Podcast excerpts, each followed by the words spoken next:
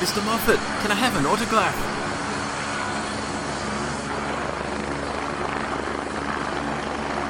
Is that the Moff in that thing, Rob? Eyes, that's him away, Dave.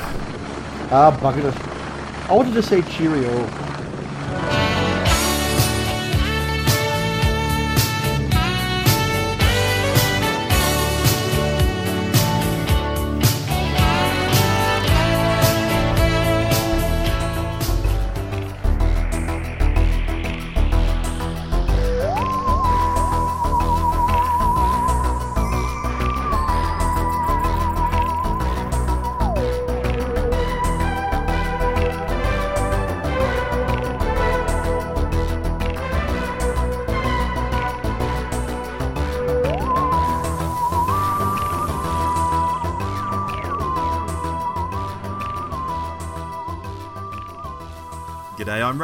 And I'm Dave. and you're listening to the Doctor Who show where we're back for our third series. Hello, Dave. Hello, Rob. Did you have a good Christmas break? I did have a good Christmas break. We chatted, uh, I guess, on Boxing Day, but since then we've uh, we haven't done anything yet. And gosh, it's almost the end of January. It, it is. It is. Australia Day is just around the corner. It is indeed. So, uh, hello to all of you out there. Thanks for continuing to listen to the show, and uh, we hope you got that little pre-credits teaser. Uh, yes, I hope you got the reference there. We certainly had fun putting it together.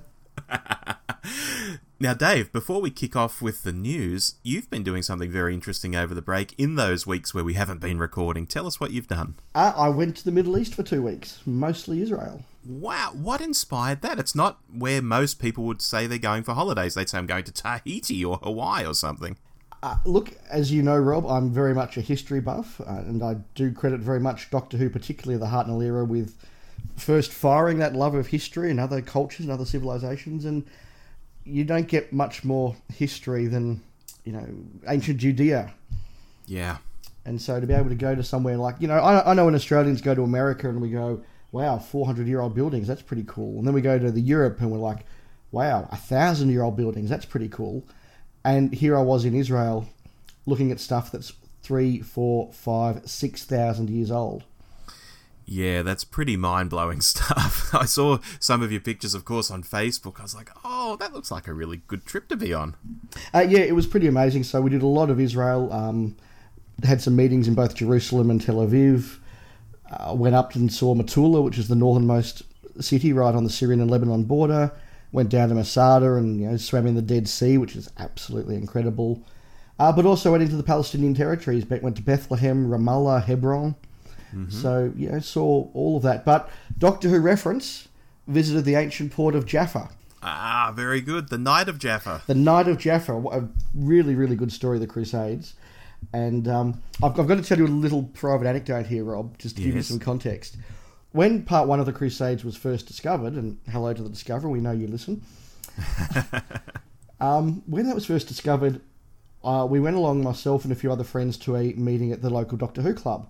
And we hadn't seen it yet, but copies were circulating. And as we're walking towards the venue, one of our friends has jumped out of the bushes, pointed a finger at us, and gone, "Good afternoon!" And we've all looked at him crazily, going, "Dude, what, are you, what, what- what's that about?" And he said, "Oh, you haven't seen the Crusades yet, have you?" We said, "No." He said, "When you do, you'll laugh." And so we all went home, got our copies that day, I think, put it on, and the bit where Hartnell jumps out at the Saracens and goes, "Good afternoon." we all just burst out laughing. And to that day, I couldn't help it. I, was walking around the uh, the city of Jaffa, and all I could think of was William Hartnell going, "Good afternoon." Oh, you should have done it to someone. No, you might have got shot. Maybe not a good idea. Oh, not in Tel Aviv. Tel Aviv is a very, very pleasant city. But yeah, it was. Look, it was very fun, and I, I don't sort of have it as a life mission to visit all of the locations of Doctor Who historicals, but certainly when it's a 50-50 call to, I think that kind of sways me to go. yeah, no, that's that's very very cool stuff. I, I, I really enjoyed it. Hmm. Shall we rip into some news because we've got a ton of stuff to get through this episode. Let's go straight into it. Okay, I'll kick off with something I saw that looked quite interesting Doctor Who and the Cricket Men by Douglas Adams and James Goss. This is, if people don't know, a, uh, I think originally it was a movie treatment that Douglas Adams was putting together for a, for a Doctor Who movie. Yes. And uh, he, he put together a whole lot of notes and even wrote a, some dialogue here and there. And this was all saved in some library somewhere. James Goss has come along. He's already adapted some of Douglas Adams' other work into novel form, and uh, he's now made this into a novel. I'm quite interested in reading this, actually. I've certainly ordered my copy, and I don't think it's been posted yet from the local supplier, but it's due to be. Hopefully, I'll get it sometime this coming week. Yeah, uh, more so even than some of the other stuff that of Adams that has been novelized, because I know the TV episodes, I, I, I know things like Shada and so on. Whereas this is kind of, you know, new territory for me. That said, I believe a lot of it was reworked into one of the Hitchhiker's Guide to the Galaxy books. Um, I think Life, the Universe, and everything, so maybe it will seem very familiar once I start reading. It's interesting. I've read a couple of reviews about it, and they said if you're simply expecting Life, the Universe, and everything with Slartibartfast crossed out and the Doctor written in, Yes. um, that's that's not what you should actually expect. Yes, there are certainly elements that were reused for Life, the Universe, and everything, but there is actually a lot of very different stuff in there. And apparently, Adams' treatment actually had quite a lot of sample dialogue. So there is actually stuff lifted straight from Adams' work. Yeah, no, that is that is very cool stuff, and yeah, I'm really looking forward to it. So I thought I'd kick off with that. No, likewise, I am as well. We- Maybe we'll be able to review it when we come back in a month's time. Ooh, I'm not sure I'll read it that quick. We'll see. Maybe two months' time. You'll have to see the pile next to my bed. Good Oh, lord. okay. uh, sadder news, Rob. Hmm. The death of a Doctor Who guest star, Peter Wyngarde. Yes, and a, and a guest star in one of yours and mine favourite stories. Yeah, absolutely. It's one of my top two or three stories from the JNT era. Uh, Planet of Fire, of course, where he played Timanov. Uh, Peter Wyngarde died on the 15th of January this year, aged 90. Yeah, look, a, a really good innings, but so sad when these people leave us. Um, of course, played uh, is it is it Klytus and Flash Gordon as well? He was Klytus in Flash Gordon. Look, his career goes way back. Um, he was Sydney Carton in a 1957 BBC adaptation of A Tale of Two Cities. Uh, He was in The Saint, he was in The Avengers, he was in The Prisoner. He was, of course, Jason King in Department S, and then later Jason King in 71 72. Really a tragic tale because, look, he was a homosexual before it was, certainly before it was legal and before it was um, culturally acceptable. And I suspect a lot of his alcoholism came from that. He was charged by police for gross indecency, which basically ended his career. Which, you know, it really is very sad. If he was, you know, 50 years later, he would probably still have had a very successful career. But credit to JNT, I think, for giving him such a big and prominent role in such an important story. And he's, he's wonderful in The Planet of Fire and has one of my all time favourite lines in, in Doctor Who's history, where he turns around to the non believers and he says, Logar is everywhere and he cares for the faithful. And it's such a, such a poignant moment where, okay, the story is saying that your religious belief actually is a fabrication, but he has this dignity and this spirituality that rises above that and, and actually makes the story all the more powerful for it. And uh, yeah, really, really sad that he's gone, but 90, what an innings. Yeah, look, and, and someone who's almost 90, and we should perhaps mention this, it's not in our notes. Tom Baker just had his birthday too. He's he's He heading towards 90. He is, isn't he? He just keeps going. Yeah. He must have the constitution of an ox after what he put his body through. Oh, I know, I know. I was recently rereading that uh, Day in the Life of Tom Baker as told to, oh gosh, that famous columnist, of his name escapes me, in the UK. And it's have you ever read this? It's just hilarious. I haven't, no. about how he gets up in the morning and he's hungover and he does this and he does that and he goes to the theatre and it's it's told in a very Tom Baker way. Oh, it's fantastic. I'll, I'll, I'll get you a, a scan of it. You'll love it. Mm, Please do, please do. Now, uh, moving on, there was a there was a little piece in uh, Radio Times about the Moff, and he's one of our topics later in the episode, talking about what he would have done had David Tennant decided to stay on, and what he would have done with Tennant's first series. And actually, it's not that different to what he actually did. He says my version of that series would have been the David Tennant Doctor crashing into the back garden about to regenerate, and little Amelia would help him back into the TARDIS, and he'd fly off and then she'd meet him later. He'd have no memory of it because we'd come to realize this was a doctor from the future, and we'd make, make our way through the series to the point where the doctor gets back to that. obviously where he's going to regenerate. So he was still going to have Amelia Pond. He was still going to have you know the child meeting him early in life, then later in life, and all that sort of stuff. I found that quite interesting. It's only a bit of fluff, but quite interesting. Yeah, it's a nice little idea. I guess it just shows that Moffat was probably thinking about how he would run Doctor Who some years before he was. Mm, and always very timey-wimey. yeah, that's certainly true. that's certainly true. Uh, one final piece, Robert. This is one of those um, uh, Entertainment Tonight style pieces that we can finish the news with. Should I find some glitzy music? Uh, no, because Ian Levine doesn't deserve glitzy music. Just okay. Just sensationalist music, I think.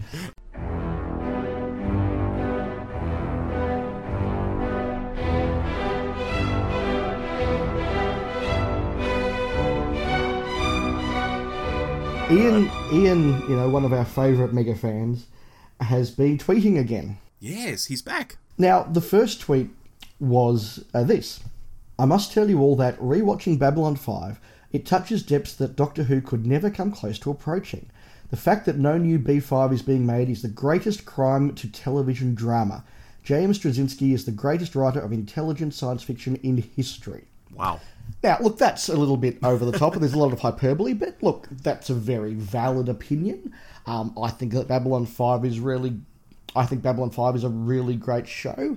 Uh, does it touch depths that Doctor Who doesn't? No, I wouldn't say that, but hey, that's an opinion. Whatever, Ian, glad you're enjoying the show. I hope he was inspired to watch Babylon 5 by our Babylon 5 episode a couple of months ago. that's right, of Alternate Galaxies, folks. Look it up. However, he then went on and said if enough people cared and told Warner Brothers, the series could be resurrected bigger than Star Trek. And now that the heart and soul of Doctor Who has been destroyed. Babylon 5 could become our last great hope. It needs people to care and to say so. So this is where he goes from just, hey, look, I like this show better than that other show, whatever, to Doctor Who's heart and soul has been destroyed. and as you can imagine, Twitter you know, being the calm, sensible, rational place that we all know and love, took that very mildly. Uh, yeah, it's unfortunate because it led to a lot of people saying, "Oh, well, well, I hate Babylon Five now because Ian Levine likes it." And I'm thinking, no, no, please, no. it's actually really good. Forget that he likes it; it's still really good. Yeah, look, it's interesting. I think there are a lot of people very sensibly and rationally pushing back on Ian, going, "You really can't say that Doctor Who's going to be over next season when you haven't seen next season. Um, you know, I've, I've said many times on this podcast, I have as little time for people who go, the next Doctor is the best Doctor ever, as I have the next Doctor is the worst Doctor ever when she's had four seconds of footage. Mm. Um, you know, let, let's let's actually have some evidence based opinions here, guys.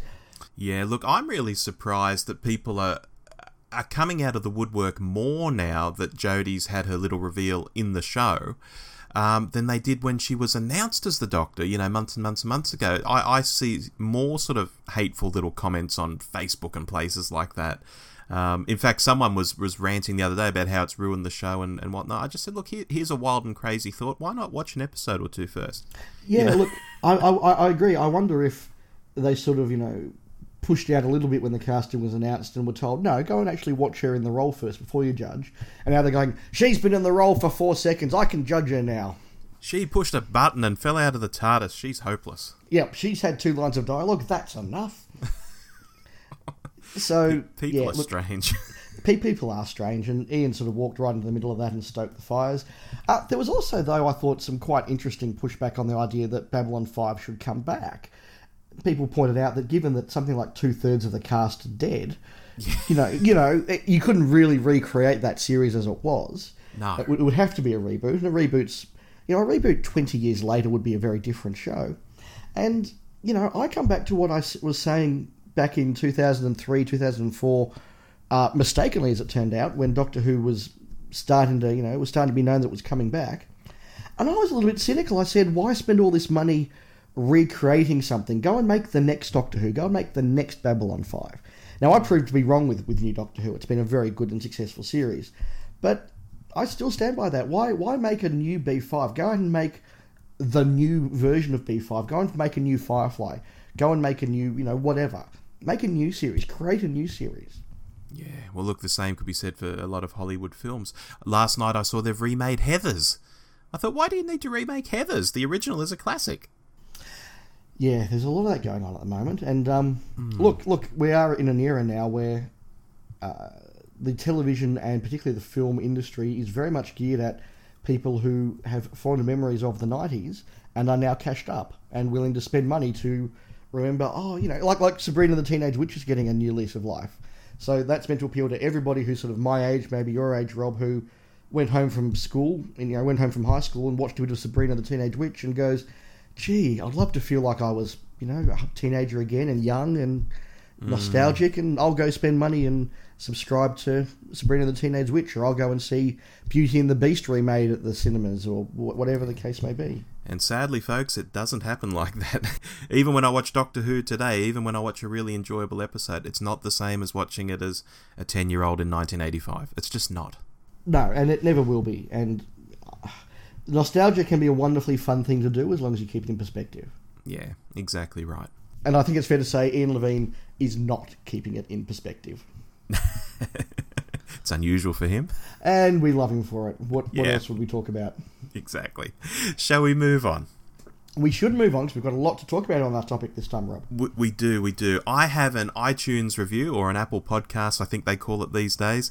Uh, this is from the Australian section of the website. It's from someone called SDR9. Thank you so much. The title is A Ripper Little Podcast, and the comment goes thus I love this podcast. As an Aussie, I love having an Australian take on Doctor Who that's not just focused on the world's best show, but covers a wide range of other related subjects too. They review other sci fi that Whovians may relate to, even the latest Star Wars, plus submit a plethora of Doctor Who related snippets such as the brilliant You and Who Talking and Random Fandom, well, RIP Random Fandom, we don't have that anymore, uh, to name a few. The hosts are well spoken, and what I admire most is that even at their most critical, they never attack or berate the show they obviously love. This podcast is a celebration of Doctor Who, and dare I say it, a loving, passionate embrace to all things geeky and nerdy. Dave, are you embracing your geekiness and nerdiness? I, I'm putting my arms around everything geeky and nerdy. Yes, me too. So, thank you so much, SDR9. That sounds like a droid sort of designation, doesn't it, from Star Wars or something? Uh, yes, probably sitting in the co- cockpit of a X-wing or something. Yeah, yeah. And if you have a, uh, a comment on the podcast, we'd love you to, to write it on iTunes or, as I say, Apple Podcasts or whatever they're calling it this week. Yes, thank you. That's a very kind review. We appreciate it. Now, Dave, it's time to move on to our feature. Yep, no mini topics this week. We're moving straight into our feature topic this week because it is a doozy. Yeah, well, you say doozy. I thought we'd start with something small and non controversial. Yeah, Well, yes, of course. Uh, as long promised, we want to look at Russell T Davies versus the Moff, and I guess the reason we're doing this now is that the Moffat era has just ended. It is, so it's time to take a bit of a look back, and and I think I think rather than just talk about the Moffat era in isolation, let's talk about the whole of the new series and where the Moffat era fits in, how it contrasts. Hopefully, that'll tease out a slightly more uh, useful discussion than just talking about him in solo. Yeah, exactly. So, al- although we're, we're plugging this as, you know, RTD versus the Moff and it's a boxing match or something, eh, we really do want to do this, you know, seriously and go through each uh, series, talk about any stories that stand out, ones that maybe don't, give each series an overall score, and tic tac between, you know, Russell's first and Steven's first, and Russell's second, Steven's second, and so on and so forth, and uh, just see where we end up at the end of the discussion. Yeah, I think so. I think so. Because I know where I end up, and it surprised me. Yeah, I've got a very difficult final final thought, uh, and I'm not sure if it'll be the same when I get to the end of this. Okay. Shall we begin? We, we should. So I, I I've made a lot of notes here, Rob, about each individual series and how they compare and how we look back. But I was really interested. I want to say this right at the top that there were a number of threads, both positive and negative, that I thought go through the whole of New Doctor Who, both both both Davies and Moffat. Mm-hmm. Insofar as they're both incredibly engaging, they're both incredibly lasting. I mean, let's face it, we're going into uh, what an eleventh series of a TV show Yeah. and it's still performing, you know, relatively well. Has it lost some viewers over the course of um, 12, 13 years? Well, it has, obviously, but it's still powering on, and that, that's a very effective thing. At its best, both of the eras can absolutely kick you in the guts. Yep. and and you know really enjoy it. On the other hand, there's two things that both eras share that really do annoy me. One is the romance that's been brought into the show. I know I'm an old school fan of this. I know I'm a grumpy old guy in terms of this, but I don't want the Doctor to be a romantic or sexual character. That is something that was introduced by Russell T Davies and continued by Steven Moffat, and that's a uh, X mark, in my view, against both the eras. As is this worship of and, and knowing worship of the Doctor, and reflecting back upon uh, Twice Upon a Time, Rob. We both sort of made comment, as a number of other podcasters did, about this overly long and grandiose final speech that Capaldi had. And I was reflecting about the classic series, and it occurred to me that of all the classic series doctors, only two actually get what you would call proper last lines. Mm-hmm. Now, one of them's Pertwee, and his last line, "A tear, Sarah Jane. While there's life, there's dot dot Yep. dot." That, that that is actually you know a wonderful reflection of one of his catchphrases, one of his recurring themes of his era, and that's quite nice. Tom Baker's the only one that gets what you'd actually call a a let's sit down and formally give this guy a final line. You know, it is the end, but the moment has been prepared for. They have clearly workshopped that as a final last words for the Fourth Doctor. Yeah. And I reckon that's the only time in this classic era where they've done that. One time. Yeah, I mean, Davo gets is this death, but he sort of says it as he's falling down, I think, and it, it's not really, the focus isn't really on him as he says it. No, and his last last line is actually Adric. Yeah, true. Um, you know, we've got characters, characters, characters for Colin, which wasn't intended, but that's how it ended up. Uh, thank you, it's good, keep warm for the first Doctor. um, no, no, you're making me giddy. No, no, no, no, no. From Patrick Troughton. Like, you know, nobody sits down and says, oh, well, they're their last words. That's really good. It's just, just how the story went. Yeah. yet for new Doctor Who, there's this real sense of we're making something that is important and it's special. Therefore, we have to have scripted first lines and scripted last lines, and people have to be referencing all the time how wonderful the Doctor is and how armies cower at the sound of his name, and you're too good to die, and that that that is something again introduced by Davies, repeated by Moffat, and again is a big cross across both eras for me. So I kind of want to get those big things out of the way before we go in into this in any any further depth. Yeah, look, and I'd say on on the lovey-dovey scale, to me, in and of itself, I can live with it, even though it's very different to the classic era. But what I find it does, and this is why I, I still don't like it, is that it paints the Doctor into a corner because his companions are only going to be around for a year or two. Is each companion going to be the love of his life? And if they're not the love of his life, then what what are they? Are they a casual shag? You know, and if it's going to happen with each companion, does this make him sort of James Bond, like every woman he comes across, or every man now perhaps is going to be, you know, a conquest? It it just doesn't fit, and it just paints you into that corner. You know, it needs to be sort of broken somehow. Maybe it'll be broken with Jodie. Maybe Jodie will be very asexual, perhaps. I, I who knows? Yeah, who who knows? Um, and and yeah, yeah, there are variations on a theme. There's the requited love. There's the unrequited love. There's the wistful love. Love, whatever. I, I, it, it doesn't work for me. Both are guilty of it.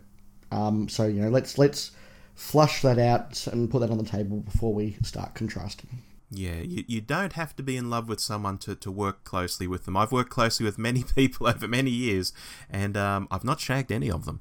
So, No, and I mean, you know, you, you, you can look at the bond between the Fourth Doctor and Sarah Jane, and that is a wonderful bond. But as he says, she's my best friend, and it's the bond of a best friend. yeah, exactly. All right, so shall we rip into RTD's first series, Dave? Yeah, look, let's do that. And we've got down here a list of all the stories, the authors, the directors, and a number of statistics that go with them. One thing I'm going to preface and say is that I was really interested looking at the AI figures. Now, I'm, I'm a bit dubious about the validity and usefulness of AI figures, but hmm. they are a constant figure. And across all 10 seasons of Doctor Who and all the specials, there are only five AI scores that are not in the 80s. Yeah, it's very high. Yeah, three of them are in the 70s and two of them are in the 90s. So only twice has Doctor Who gone above the 80s and only three times has it gone below. Which, that's incredibly, incredibly stable, and I will highlight those five episodes as we get to them. Hmm. I'll kick off with this series by saying I'd forgotten how many episodes of it RTD had actually written. Yes. When I looked down the list, I thought, Oh, holy hell. Like, I, I knew obviously he wrote some, but he wrote heaps in this first series, more than you'd expect a showrunner to. It is an incredible feat, and I still have the first season right up there as possibly my favourite of the new series. Season 10 may have beaten it. I, I don't know. I need season 10 to really settle in the in the mind before I, I go there and, and actually compare them. But this is a phenomenally good season. I mean, Rose is it is a masterclass in how to start a new series that links back to an old series. It is a masterclass. Mm. Yeah, it is. Look, it's one of my middling episodes. When I look at the series overall, I sort of color coded these, Dave, into sort of green for ones I really like, red for ones I don't, and yellow for ones in the middle. Yeah, I, I, I, did, I did the same at your suggestion. And yes, it's a yellow for me in terms of would I sit down and watch this and think it's great? It's, it's a middling episode. But as a technical episode to introduce a series, introduce us to the Doctor, introduce us to the companion, the style, the tone of the series it, it is an incredible feat. And I, I was really impressed by how many green episodes I had in this. I've got seven of the 13 as being really top episodes that I really enjoy. Snap. there you go. yeah, I look down the list of like Unquiet Dead, Dalek, Father's Day, Empty Child, Doctor Dances, Bad Wolf, Parting of the Ways. They're all green for me. Yeah, and, and for me as well. And I've only got three red. Same. Aliens of London, World War Three, and The Long Game. Uh, I actually had Aliens of London World War Three and Boomtown. Interesting. Okay. Boomtown I didn't like originally, but on re-watches I kind of really got into that sort of conversation where the doctor's in the uh, restaurant with uh, the Slitheen and they're having that conversation, and that sort of elevates it for me. That moment. Yeah, fair enough. Fair enough. But yeah, it, it is amazing how watchable this this is. I mean, Dalek Dalek was the episode where I suddenly realised this series is going to be great, and I'm going to be sticking with it for the long term. Up mm. until then, I was I was respectful of the series. You know, I watched Rose and I thought that's a very good episode. I watched End of the World and thought, look, it's not a great episode, but I, I, it's a really good second episode to kind of show how fantastic the series can be. Unquiet Dead was okay. Aliens of London World War Three I really struggled with. But I was sort of going, look, you know, this isn't a bad series. I'm not sure it's for me though. Mm.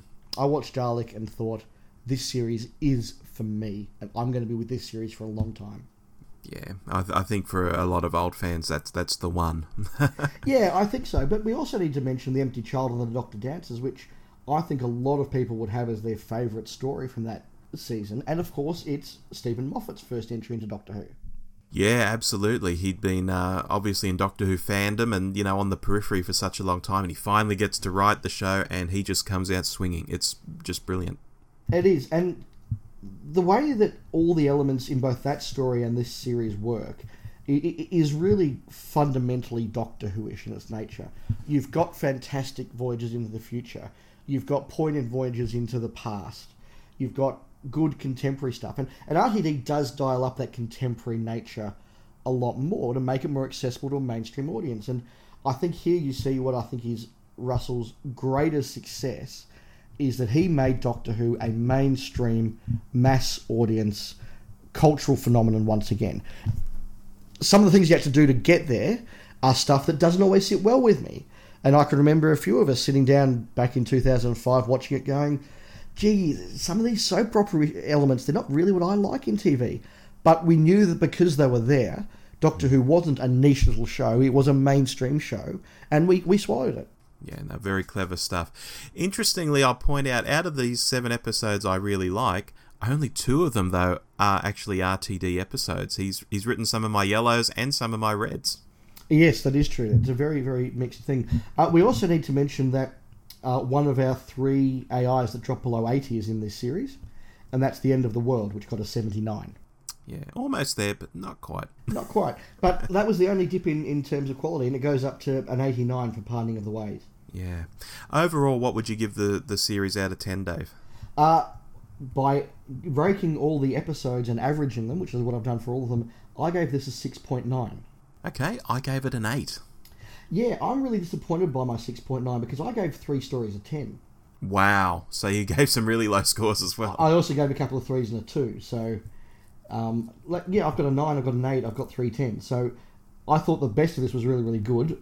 The worst of it was actually quite low. And, and I, I want to be clear at the start, listeners. I've decided if we've got a scale out of 10, I'm using the entire scale. So I'm grading on a curve, if you like, for, for Doctor Who on this, this, this episode. Gotcha. It sounds like we're doing things slightly differently. I, I looked at the series overall and thought, what is my vibe on this series? Rather than individual scores, what what is my sense of the whole series? So even though there's some duff stuff, I still think this is like an 8 out of 10 series overall. Yeah, my gut feeling would actually sit well with you. It's an 8 or even a 9 out of 10 overall. Mm. When I break it down, though, there's lots of 10s, but as I say, there's some 2s and 3s, so... But, but a fantastic start, and, and really, as I say, it sets up the series for a great future. We wouldn't be here today with, if this series hadn't been what it was. Exactly right. Shall we move on to Moffat's first? We should, we should. Now, Dave, I often say Smithy's first series, and this is Matt Smith's first series, was his best, and maybe it was Moffat's best too. It gets a little skewed for me at the start because after a really good, you know, first episode, there's stuff like Beast Below and Victory of the Daleks. My God, I was panicking about what week four might bring. Mm. But but only Vampires of Venice really drops the ball later on completely for me. Hungry Earth and Cold Blood are sort of middling, but everything else here I find really solid for different reasons, and I really enjoy. I think this is, I think this is peak Moffat. I'm going to half agree with you, Rob. Mm-hmm. I agree that this is Smith's best series. I don't agree that it is Moffat's best series. Interesting. We're going to. I'm, I'm going to flag a bit of a spoiler to come. I still struggle to assess the Moffat era as one homogenous era of six series. I, I feel very differently about the Smith era as I do about the Capaldi era. And that's a theme I'm going to be coming back to. Of the Smith slash Moffat era, I agree that this is his best. I've got 110 in there, I've got a couple of eights. The lowest I've got is 1 3, and that's and then after that I've got a bunch of fives. Uh, so it's it's it's actually not bad. I agree with you. It is it is a surprisingly weak start. Um, Beast Below and Victory of the Daleks are really not very good, and I don't think I've aged very well either. Mm. Um, and you and you know on. that that Radio Times um, interview with Moffat that I was mentioning earlier, uh, where he was talking about what he would have done with Tennant had he continued. There's also a segment of that interview where he says, you know, we, we made the Daleks, you know, huge. Oh, how crazy was that? So I think he even acknowledges now that Victory of the Daleks and the way they remodeled them and all that stuff was just a bit silly. I think that there was a feeling there of a, a real desire, not in a malicious way, but a desire to stamp the Moffat era over the top of the show and and show that you know there's a new team in town. Like any shop when they get a new management and they want to put a big sign out the front, you know, under new management, doing things differently, mm. and, and that's okay. As I say, I don't think it's a malicious thing. So the exterior of the TARDIS is redesigned. The interior of the TARDIS is redesigned. The music is all changed. Various other things are changed, and I think that changing the Daleks was an extension of that and a bridge too far. Absolutely. However, script wise, it's a really classy moment because one of the things that I think doesn't work in the RTD era is this idea of the Daleks have been completely wiped out. Oh, apart from that one over there. But now they've been completely wiped out. Oh, apart from those ones there. Oh, but now they've been completely wiped out. Apart from the three in that little container. Oh, but now they've been completely wiped. Like, that yeah. was getting a bit tiresome. So for Moffat to just go, right, okay, the Daleks are back. At the end of this episode, the Daleks are back. We can just get on with it. I think it was a really sensible decision and I give him props for that. I also give him props for this being a really easy series to watch. I could put on most of these episodes. Um, Time of Angels, Flesh and Stone, Amy's Choice, Hungry Earth, Cold Blood, Vincent and the Doctor, that's my 10. Uh, the Lodger, not great but fun. Like, these mm. are episodes I could very happily just sit down and watch and enjoy and, and not be too tested by them. And I think that's a really good Moffat sign. Yeah, look, I agree. I, I, look at something like Vincent the Doctor and The Lodger, and they're both green for me, but they're green for completely different reasons. Yeah, I can respect that. Yeah. We also have here, though, the first sign of something where I struggle with Moffat, and that is the Pandorica opens and the Big Bang. I think the Big Bang is very, very clever. And certainly, I remember when I was first watching the start of that, where you have all the stuff with the Doctor flitting back and forth through time, handing out different props and things to different people in different times so that everything moves forward. Really clever. And in a self contained place, whether it's that or whether it's Blink, which we'll talk about later, that cleverness, that wonderful timey-wimey stuff Moffat does, is really, really good. However, there's bigger picture stuff in those episodes that I still don't understand. I can't. I'm not sure now if Rory is still an Auton at the end of this story. I'm still not sure exactly why the TARDIS blew up in the Big Bang, hmm. and and what this crack thing was. Like, sorry, I know what the crack thing was. It's the damage to the time space vortex caused by the TARDIS blowing up. I don't understand why the TARDIS blew up, and I don't buy why it came back. Yeah, and, and I mean, if you if you go out there and get into Wikipedia and dig through and go through everything line by line, you can sort of cobble something together. But I know what you mean. Just watching it, it can wash over you very easily. Yeah, it can. Um, as I say, there's some really clever stuff in there. I actually really like River Song in Time of Angels and Flesh and Stone. I think that's probably her strongest two-parter. Yeah, absolutely, absolutely. And the uh, the head of the um, they're, they're, they're sort of monks or priests, aren't they? Those soldiers. Uh, yes, the the space clerics or whatever they were. Yeah, yeah. I thought that was a really sort of fun concept too. It is, and again, taken there, it's a really good piece of Moffatism because I can see now that that is the start of a very anti-military thread that would run through the Moffat era that, that I actually find a bit distasteful at some points. Mm, that is true. Uh, that that now, with hindsight, I can see that's the start of a trend I didn't like. But I liked it at the time. I thought it was fresh and original. I liked River Song at this point. I thought she was fresh, original, clever, really good. So a lot of the things that maybe I'm going to get a little bit stale on, spoilers, as we go on, I'm actually really enjoying in Moffat's first series. And I think, again, he's got a really watchable first series. Like RTD's got an incredibly watchable first series. Yeah, look, I, I have the three stories I've marked out in red, just like I have for the start of RTD's era, but there is more green here than RTD's first uh, series. So if we're ready to score them, Dave. Uh, well, I gave it a six, and I actually think that's probably about right, six or seven. Um, I had the same number of red stories, but I had slightly fewer green. I had less low scores, but I also had less nines and tens. Okay. Well, listeners, keep in mind I'm scoring in a different way to Dave. I give this a 9 out of 10. Uh, because it, it has more green than RTD's first series, which I think is a legit 8 out of 10. So this has got to be a 9 for me. Okay, you see, I have it as if I was giving it just on gut feel, and I said that series one was maybe an eight, I, I would have this at maybe a seven, seven and a half. I think it's just a little bit below. I don't think it hits the peaks quite as often, but they're both really fun, enjoyable story seasons that I enjoyed watching. All right. Let's move on to uh, Davies' second series. Yes, the difficult second album. Yeah, that's right. Difficult second album syndrome, as they call it. What? Or, or what's the other expression they have Americans say? Is it the sophomore album? The sophomore album, yeah, absolutely. Yeah, yeah. But by God, he knocks this out of the park. This series comes out swinging. I like the first four episodes again for different reasons to each other. But when I, you know, got to marking these in green and red and yellow, the first four are green for me. Um, and then it dips a bit with the Cybermen story. I'm not too fussed on Idiot's Lantern either, but then it picks up again, only to go into a bizarre fortnight of Love and Monsters and Fear Her, and then it picks up again.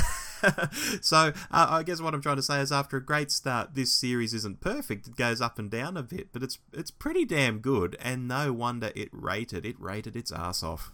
It did regularly getting eight nine millions right through most of the run, um, sixes in a few places. Uh, interestingly enough, it does have our second occasion when the AIs drop below uh, eighty, and in fact, I believe. Just let me scroll ahead. It's the one you're thinking of. No, no, I was going to say it, it is actually Doctor Who's lowest AI scores to date, and that mm-hmm. is that is Love and Monsters with seventy six. Yeah. Which surprisingly isn't for me a red story, as some people might think, because a lot of people just hate that.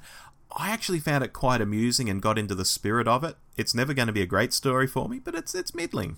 Yeah, I'm middling on that one too.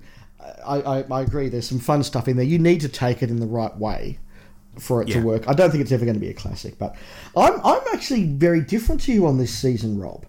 I really felt that Davies dropped the ball with this season. And looking at it, there's only four episodes that I've given a green to, and two of them are one story: The Impossible Planet and the Satan Pit, um, along with School Reunion and The Idiot's Lantern.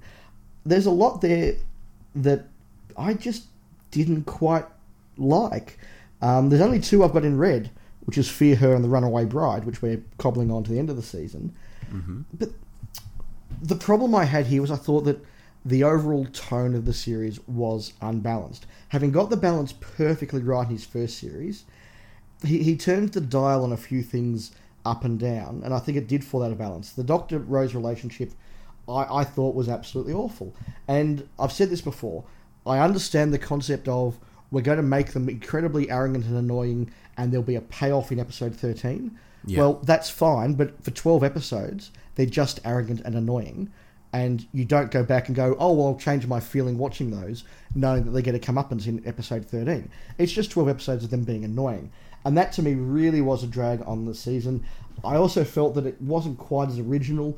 You know, New Earth isn't quite as original and as exciting as End of the World. Tooth and Claw isn't quite as good as The Unquiet Dead. Uh, Rise of the Cybermen Age of Steel, I thought, having got the Daleks so right, Yeah. he got the Cybermen so wrong. but that that's not uncommon in Doctor Who. I think everyone gets the Cybermen so wrong. it, it is true, it is true, but gee, he, he did it badly here. Oh, gee. And then Army of Ghosts Doomsday, I I get why it resonates with some fans, but I think you need to be watching it in a certain way to have it resonate, and it didn't with me. Mm. Because if your primary interest in Doctor Who is the emotional beats, then I think you get a lot out of this series. If you're more of a plot character driven person like I am, then you you don't because I think take away the emotional beats from Army of Ghosts and Doomsday, there's actually not a lot there.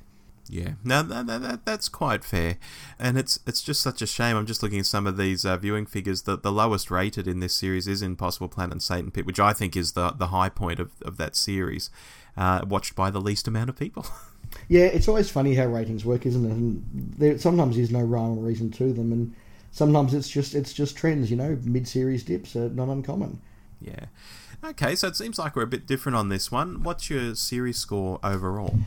Uh, so again, lots of mixed scores, two nines in there, um, a number of fours, uh, only one one, which was the Runaway Bride, which drags it drags it down. I gave it a five and a half. Okay. I'm giving it an 8 out of 10, which is the same as RTD's first series. I totally take on board they are different series. There's a different feel, there's a different vibe, there's a different doctor uh, going on. But they sort of shake out the same for me in terms of stories I like, middling stories, bad stories. So uh, I- I'm throwing 8 out of 10 at it. Yeah, no, even on vibe, there's a definite drop in quality for me in series two. Okay. Which brings us to the Moffat second series. Yes. Uh, look, let me let me just preface this by saying this was the season where I stopped watching Doctor Who for a while. Is that right? Yeah, it it I, I thought the Impossible Astronaut and Day of the Moon weren't bad, not great, but weren't bad. Then there were a number of episodes where I thought weren't that great. Uh, the Rebel Flesh Part One, I hated so much. I didn't watch the Rebel Flesh Part Two, so that's the first time ever that I've just gone. You know what? I'm not watching Part Two of this. I'm really not enjoying it. A Good Man Goes to War, I thought was just everything I didn't like about Doctor Who. It was it was it was just anti Doctor Who for me. It was this big convoluted thing uh, with lots of emotional beats that don't really make sense. Uh, lots of the Doctor's so good that he just has to threaten them, and they give him. Oh, oh, I don't know, I didn't like it. there was the mid series break. Yep. And I thought, okay, you look, maybe, maybe I'm being a bit down on this. I, I, I can go away. I can refresh myself. It came back with "Let's Kill Hitler," and that was it for me, Rob. I just thought, you know what? I'm not enjoying this anymore. I'm going to stop watching it. Now, six months later, when we sort of got to the quiet Australian summer, I did sort of watch an episode every couple of weeks for a while and got to the end of the series because I, I have seen it all, but I'm sorry, this series broke me. Wow. Well, look, I, I had such high hopes for this series uh, myself. Uh, it starts well and imaginatively. I, I, I really like Impossible Astronaut and Day of the Moon. I think that's doing some fun stuff. But then it does that awful Pirates episode. and I remember at the time, it just sucked all the tension out of what was happening in the wider arc. We just had two stories where big stuff was happening. This was clearly going to be the arc for the season. And then we just go off on this tangent and we have this silly pirate story that's just awful. It then, of course, swung back a week later with The Doctor's Wife, which I absolutely loved, and I think, on the whole, most fans really quite like. But then it just goes into a run of middling episodes for me. Yeah, Rebel Flesh, Almost People, middling, Good Man Goes to War, Let's Kill Hitler. I've got those as middling episodes, not terrible episodes. Oh, okay. But then something like Night Terrors is just horrible. It picks up again a bit. You know, Girl Who Waited, I actually quite like. I don't like the Amy character, but ironically, stories around her, like Amy's Choice and The Girl Who Waited, I, I quite like. Um, the God Complex, I think, is particularly good and closing time because I had fond feelings for what they did last time with um, with James Corden. I, I, give that a pass to um, Wedding of River Song, Doctor Widow and the Wardrobe, not so good. So uh, yeah, for me the wheels have really fallen off compared to the RTD series we've just spoken about, compared to the Moffat series we've spoken about. Here, hmm, no, the wheels the wheels have fallen off. And, and it's important to say at this point that I know there are a lot of fans out there, particularly fans who came to the series with the new series who actually rate this as their favourite season. So we would be completely remiss if we didn't acknowledge that and, and, try and understand why. And and I had a real insight once. I was listening to the Blue Box podcast talk about some of these things, mm-hmm. and someone had written in. Uh, to the life me, I can't remember who. And, and they read this letter, and then Matt Barber sort of went on and explained a bit further. And they talked about how when they watch a Moffat episode, they watch it once just to let the emotional beats flow over them and let them feel the emotion and, and the happiness and the sorrow. And then they go back and watch it a little, little bit more technically. Mm. And they don't really care what the plot is. And I think that it, there are very different personalities in the world. You know, you look at Myers Briggs personalities, you know, introverts and extroverts, and sensing versus feeling and judging and all that sort of thing. And I think that comes into play in this. If you're someone who watches TV, particularly Doctor Who, looking for emotional beats and looking to be sort of swept away and you know, maybe shed a tear and all the rest of that. I, I get why Series 6 means a lot to you. And, and, and can, I, can I use as a test example The Girl Who Waited? Mm, sure. I totally understand how if you're somebody who buys into the emotion of the girl who waited, that would be an extraordinarily powerful episode for you, and all power to you. I don't buy into the emotional the emotion of it. In fact, when, when I watched at the end of it, I had um, do you remember when Ron Howard was a guest star in The Simpsons, Rob? Oh, vaguely. And at the end, it ends with him doing this big pitch meeting with some Hollywood producers. And every pitch he has is, and it all ends in a big emotional crescendo when he has yes. to decide if his best friend lives or dies. yes. And I was about 10 minutes into The Girl Who Waited, and I was just sitting there going, okay, I'm going to sit here for 42 minutes, and at the end, it's all going to move into a big emotional crescendo when the doctor has to decide if the Amy clone lives or dies. and you know which decision he's going to make. And I, I, I, could see it coming. I'm like, don't manipulate me, you bastards. Don't, yeah. don't, don't be cynical. Give me a good plot. And, and it, it fell flat for me. So. That's interesting because it is actually the plot that I like in The Girl Who Waited. I think there's a there's a real sci-fi element to to you know leaving someone behind and having them age and you can't get back to them then there's another version of them getting around and all of this. That that's kind of the part of that story I liked more so than the Amy running in slow motion and she's now a master with the katana and you know and all this yeah. sort of stuff. I, I I don't actually buy into all that. I I actually just like the the sci-fi iness of the story if there's if that's a word. Yeah I, I get it. And, and this is the interesting thing. I think a lot of Davies' work kind of is a very. I think a lot of Davies' work is consumed at one pitch and at one level, no matter who you are. Yeah. Moffat's work, I think, does work for different people in very different ways based on your personality. And I think that, as I said, something that can be an absolute surefire hit for one person is a complete miss for somebody else. And and that's a really interesting way to write.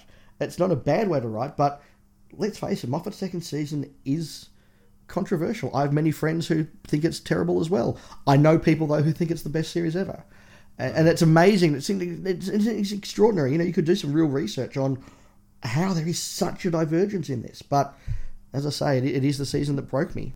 Yeah, well, look, I'll, I'll, go first with score. This time around, I'm giving the lowest score I've given thus far, which is a 7 out of 10. And that's earned through stuff like Impossible Astronaut Day of the Moon, a great Doctor's Wife is fantastic. I love The Girl Who Waited, God Complex is fantastic. And, you know, Closing Time's not bad either. You know, so it, it does enough to, to sort of scratch its way to a 7. But certainly there's there's a sea of yellow in this uh, in this list for me. Yeah, look, I'm, I'm very down on this series. Um, I'm sorry to those who are fans. I, I hope I've explained my rationale for it. Um, but I've only got a few sixes in these as my top scores, a number of ones. So it comes out at three and a half. And frankly, I, I think that summarises my feelings about this season quite adequately. Um, I hope, as I say, I hope I've explained why I feel that way. Mm. No, I think you have. Moving on to RTD's third series, um, for me, this one starts on a middling sort of episode. I think Smith and Jones is a bit ordinary.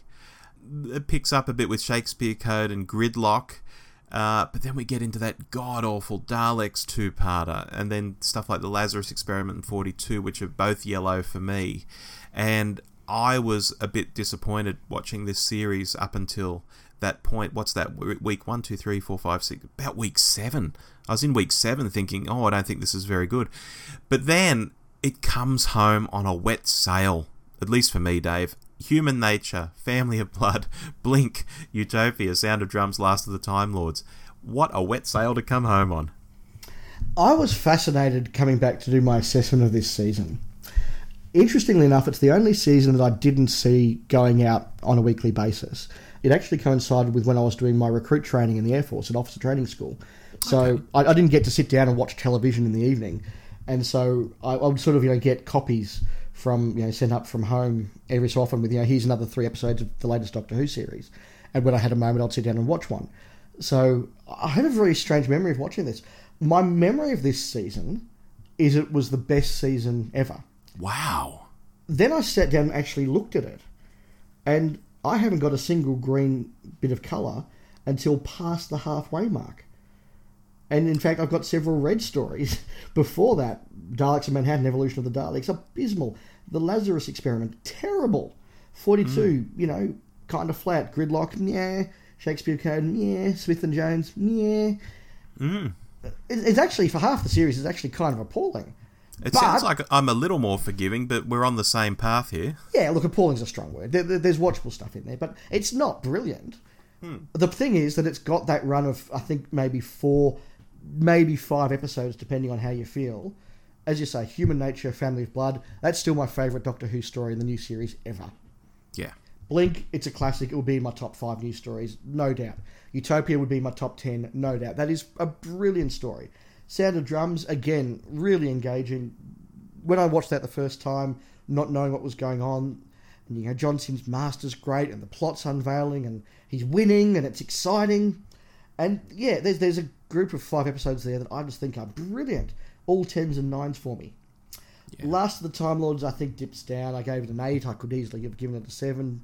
It's it's got. It's got the Doctor as Christ it's got the Doctor as Christ, and it's also got this. It, it is kind of the apotheosis of the Russell T Davies Deus Ex Machina, feeling good and love solves the day thing, where you know mm. because everybody chants the Doctor's name and says the Doctor's awesome, uh, the Master loses his power. Like, okay, I get there's a satellite network going on there, but come on, get your hand yeah. off it. Mm. Yeah. Um, and, and, you know, Davies Davies doesn't write good endings, and he, he never has. Queer as Folk, that has a terrible ending. Uh, the Second Coming, wonderful telly movie, great for ninety percent of it, terrible ending. Yeah. And this series, yeah, as you say, comes home on a wet sail, but that last fifteen minutes of Last of the Time Lords, that is some of Davies' worst. He cannot land the ending. Yeah, look, I, I, think that that's a fair comment, and it sounds like we're broadly in sync with this series. You know, ordinary first half comes home pretty well though. Um, oh, comes home bloody well. Yeah, yeah, and of course we're, we're including Christmas specials here. I'll just say Voyage of the Damned was was a yellow for me. I, I don't particularly enjoy it. It's almost a red. Yeah, that's probably where I, uh, where I am as well. Um, yellow bordering red. I enjoyed it at the time. I'm never going to go back and watch it again though. It's it's mm. harmless, it's fun, but it's kind of stupid, you know. Yeah, okay, so look, series score overall, this will seem high. I actually jotted down here an 8 out of 10, and that's largely because the second half of the series is great, and in the first half, I did give Shakespeare Code and Gridlock a pass and marked them as green. Uh, this one I'm feeling a bit iffy though, looking at it, thinking mm, maybe it's a wee bit high compared to what I've been looking at as other 8s out of 10. Yeah, I gave it a six and a half, which is what the maths came to. That's really hard. It's a really hard season to score because it's got some brilliant stuff. It's also got some weak stuff that drags the average down. I gave out three tens and two nines with this series. Yeah, yeah, I know what you mean. You're looking at a series with Human Nature, Family, Blood, and Blink in it, and thinking, "Oh, that's a six out of ten series." So, what? so, but, but so let me ask you, Rob. Let me ask you the key question. Overall, is RTD's third better or weaker than his second and his first? It's it's certainly not better than his first or second. Probably closer to his second. You see, I actually think it's clearly better than his second. Is that right? And for a long time, I thought it was his best ever. It's only as I've gone back and looked back at them in a bit more detail that I've really started to appreciate the first series and, and, and put that above it. I, I still think that his third series is a return to form, even if it takes a while to get there. And it's some of it. Look at some of his best work. Yeah. Okay. Well, maybe I don't feel so bad with the score I've given it then. Yeah, interesting, but it is it is a tough series to to assess. And, and let's face it, by the time you're getting into a third series, you are starting to get into not a slog, but definitely a grind. You've got to come back and do it all again. Uh, you know, you've had your first album, you're very excited, it's, you know, it's done, you've got your diff- difficult second album. Now you get into like we're doing this every year, Hmm. which sets up the Moff's third season, which is season seven overall. Nice segue. Yeah. um, this was, of course, look, really, this really should be two series. Like, Yes. they were, it was broadcast in two separate separate chunks over two different years uh, because there were budget issues, and I, I suspect when we get the Richard Marson book on the Moffat era, knowing exactly what happened with the budget and the production of Series Seven will be a fascinating story. Oh, that will be a great book to read. Yeah, it'll be a great book to read even generally, but I think particularly around Series 7, there's some really interesting stuff going on about how it, really it should be Series 7 should have been the first six or seven up to Snowman, and then Series 8 should actually be Bells of St. John through the name of the Doctor. Hmm. But we call it all Season 7 because otherwise you'd have Ian Levine going, they've cut the series by 50%, how dare they? And you know what? I think if Moffat reverts to type and reverts to the kind of, you know, Doctor Who fan he was 20 odd years ago when he'd get around online saying things to fanzines like, oh, no one could act in the Hartnell era, you know, a lot Yeah. of Doctor Who was crap and all of this. If he reverts to type, he might come out and reveal a lot of this stuff a lot sooner than we think. You know, fingers crossed. Yeah, that'd be good. How do you rate this series, Rob? This series, Dave, when I look at visually what I've got, I've got a couple of greens to kick off. There's a couple of greens towards the end, and the middle is a sea of red and a sea of yellow. Hmm. This is the series that I know people instantly bag, but I was curious to go back and look at it again to see if that was right or whether. I don't know, there was something I could maybe pull out of the wreckage, not to be contrary, but just to see if there was something more to it now that some time has gone by and I can look at it more objectively but yeah, it's not all that great. you know, several of the episodes I flag as being the good ones, I know are controversial. Like I, I quite rate the Crimson Horror. I know people who don't like that. I quite rate Dinosaurs on a Spaceship. I was horrified by that title when I first heard it, but the story itself was harmless and pulling together that team of you know people from across history, bonkers but fun, you know, and I took it in the way it was intended. So, you know, there's some of the ones I give, you know, a, a green light to, literally. Um, but the rest, Dave, you know, yellow, red, it's, it's, it, there's not a lot to recommend this. Um, yeah. So I said that Series Six was the one that broke me. In, in, in, in effect, I broke up with Doctor Who. Series Seven, the Moffat's third, is the series of for me. Okay, look, we've had a really good relationship for so long. Let's not end it. Let, let, let's try again and see if we can make this work. oh dear. And slowly falling in love with the series again. Really? Not because I think it's a brilliant season, but I just think it's an enjoyable season. Asylum of the Daleks is flawed but enjoyable. I think Dinosaurs on a Spaceship is a lot of fun. We're both on the same page with those two. Yep, A Town Called Mercy, a lot of fun. Power of Three, a lot of fun for two thirds, and then it just is an absolute nonsense of, of a finish. Yeah. Angels Take Manhattan, a lot of fun for two thirds, a nonsense of a finish.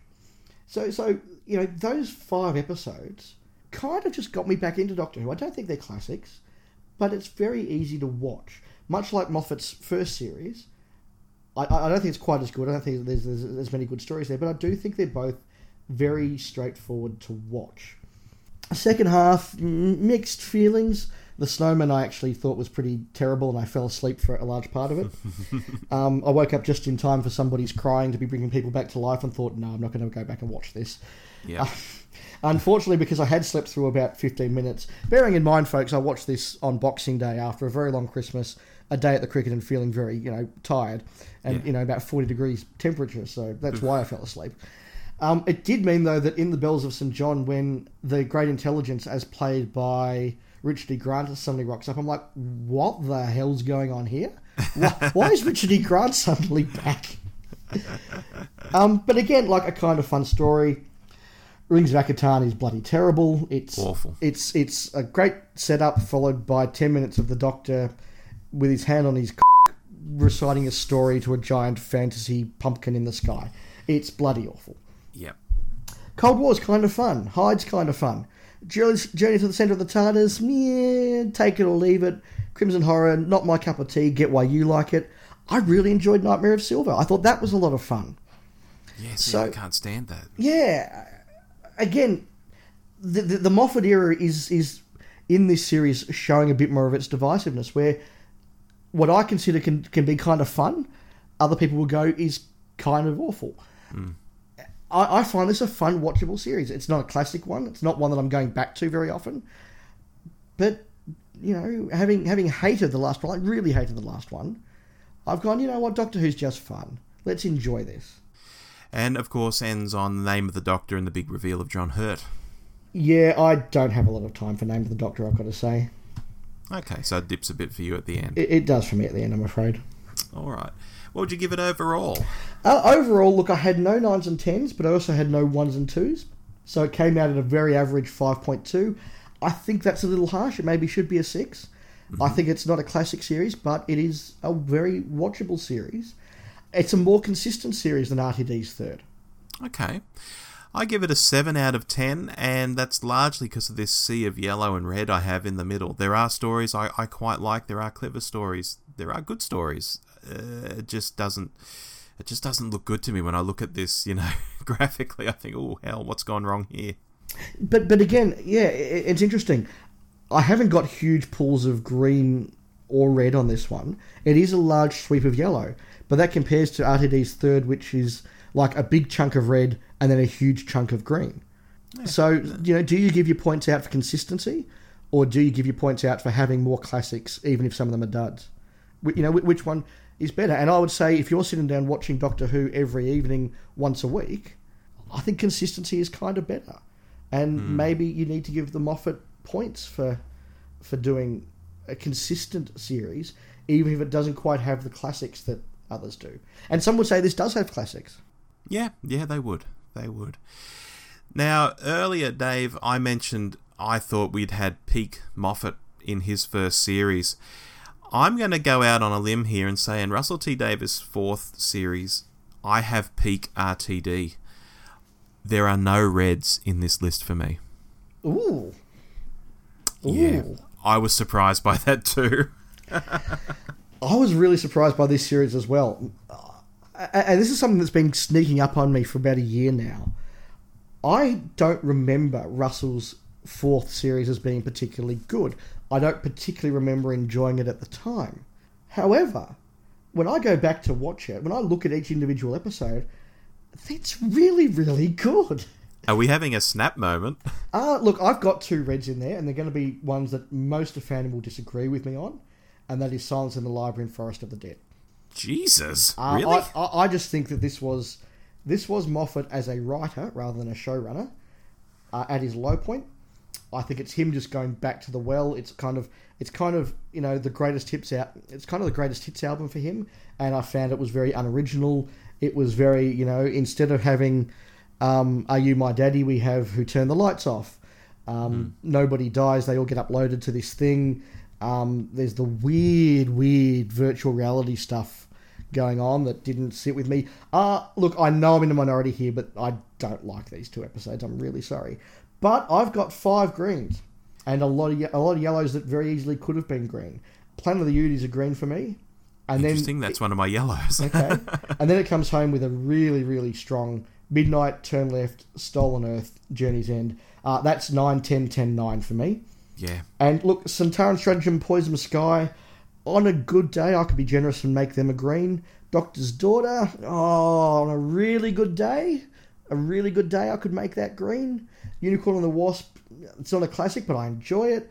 Fires of Pompeii, Partners of Crime. I, I quite like them. They're, they're not classics, but I quite like them. This is a really good series, and I don't know why I didn't like it. I think it's because I didn't like Donna. Do, at the time or now? Both. I've I've I've I've, I've, I've, I've softened on her. Yeah. Um, but I really, really struggled with her when I watched her, yeah. Yeah. and that, that perhaps jaded my view of the series because it's really good. I think it's Tennant's best. Interesting. Would you concur then when I say this is peak RTD? Um, gee, gee, I think that. Oh, gee, I would probably give series one the edge. Okay. And in fact, to, to, to, to go forward to my score, I've given season one a 6.9 average. I've given season four a 6.8 average. And that, I think, actually completely magically shows how close these are for me. Yeah. Um, I'll, I'll struggle to pick between them. I, I think because I like Eccleston a lot, and he works really well with Rose, uh, and, and, and I'm not a huge fan of David Tennant. I think this is his best season. He's quite good here.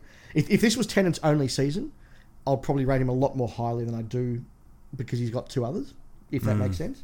Mm, yeah. Um, so because the Tennant Donna combination doesn't work for me nearly as well as Eccleston Rose, that probably gives the first series the edge. But they're both really good. It's a strong start and finish. And I've got to mention the only two episodes ever of Doctor Who so far in the new series to get an AI above the 80s are The Stolen Earth and Journey's End with 91 apiece.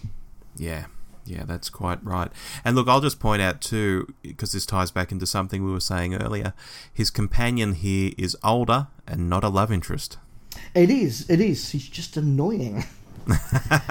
um, I, I think, and, and it's funny. I was talking to some fans in Britain about this, and I think that her character does resonate more with the British than it does with people out here in the colonies. I think Donna's character is a very English character that we kind of just don't have a, a an equivalent of in Australia, and I don't think they have in America either. Mm, that's that's true. She's an acquired taste, but um, I'd watched a lot of her like TV work and her own you know comedy shows and so on. So I sort of had a feel for her and her characters and the way she could talk and and, and act, and maybe that helped for me. Perhaps I don't know. Yeah, maybe, maybe. Also, really worth pointing out that it ends with what I think is a brilliant ending of an era. That's Yeah. not the end of the era, and that's something we'll revisit later in this podcast, I suspect, because Yeah. I, I, you know, look as somebody who says I'm not one of these ones who, you know, Rob. I let me segue for a moment. I'm always fascinated going along onto YouTube after a Doctor Who episode has aired, particularly something like Twice Upon a Time, and watching some of these fan reaction videos where people film themselves like gasping and crying and getting really worked out about an episode. And I go, look, I'm glad you've enjoyed it, but it's just TV, mate. hmm If ever there was an episode that got me like that, it was Journey's End. That bit at the end where you see all of this thing that's come together, Doctor Who at this this this this international high where you've got Torchwood and you've got the Sarah Jane adventures and great characters from all of them, and to see all of them around the console, bringing the Earth home, the Murray Gold music swelling, that was a moment when my chest, you know, beat hard. And Yeah. that was a moment. If I was doing a reaction video, that's the one where I'll be, you know, getting really, really emotional. That that that hit it for me. Yeah. Look, I I concur. My series score, I've, I'm giving a nine out of ten here. So is this the best one so to, so far for you? It is. Yeah. It is, yeah. I And I'm, I'm surprised by that. This has been an interesting exercise in general, just to go back after so long and to really, you know, put my thoughts into it and and see where things shake out. Yeah, that's all I'll say for the moment. I, I actually think it's on my to do list now to go back and watch series four in a row a- a- as a new series from start to finish and just enjoy it because yeah, there's it's better than I remember. Series three was weaker than I remembered, series four was better than I remembered. I think. We know just looking at these dates, if you start in April, that's the 10th anniversary. Oh wow!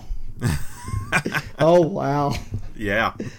And and look, finishing with figures in the eight millions as well. Yeah, and even a 10.5 for the final one. Yeah, yeah. Yeah, It's- it- fantastic. it's it's it's important to remember just how big a deal Doctor Who was at this point in, in time. Yeah, a- agreed. So now we're going to get a bit timey-wimey. We have been tic-tacking and back and forth between Russell and Steven, but we're going to leap forward now to Moffat's fourth series because uh, we've just spoken about Russell's fourth series, if that makes sense. And of course, this is introducing a new Doctor, Dave. This is this is a whole new world again from his era with Smith. It is, and it felt to me like a new era. It actually felt to me like a bigger reset than uh, Series Five with the start of Smith did. Oh, it's a big call. What do you think about it? I have a lot of affection for Moffat's fourth series.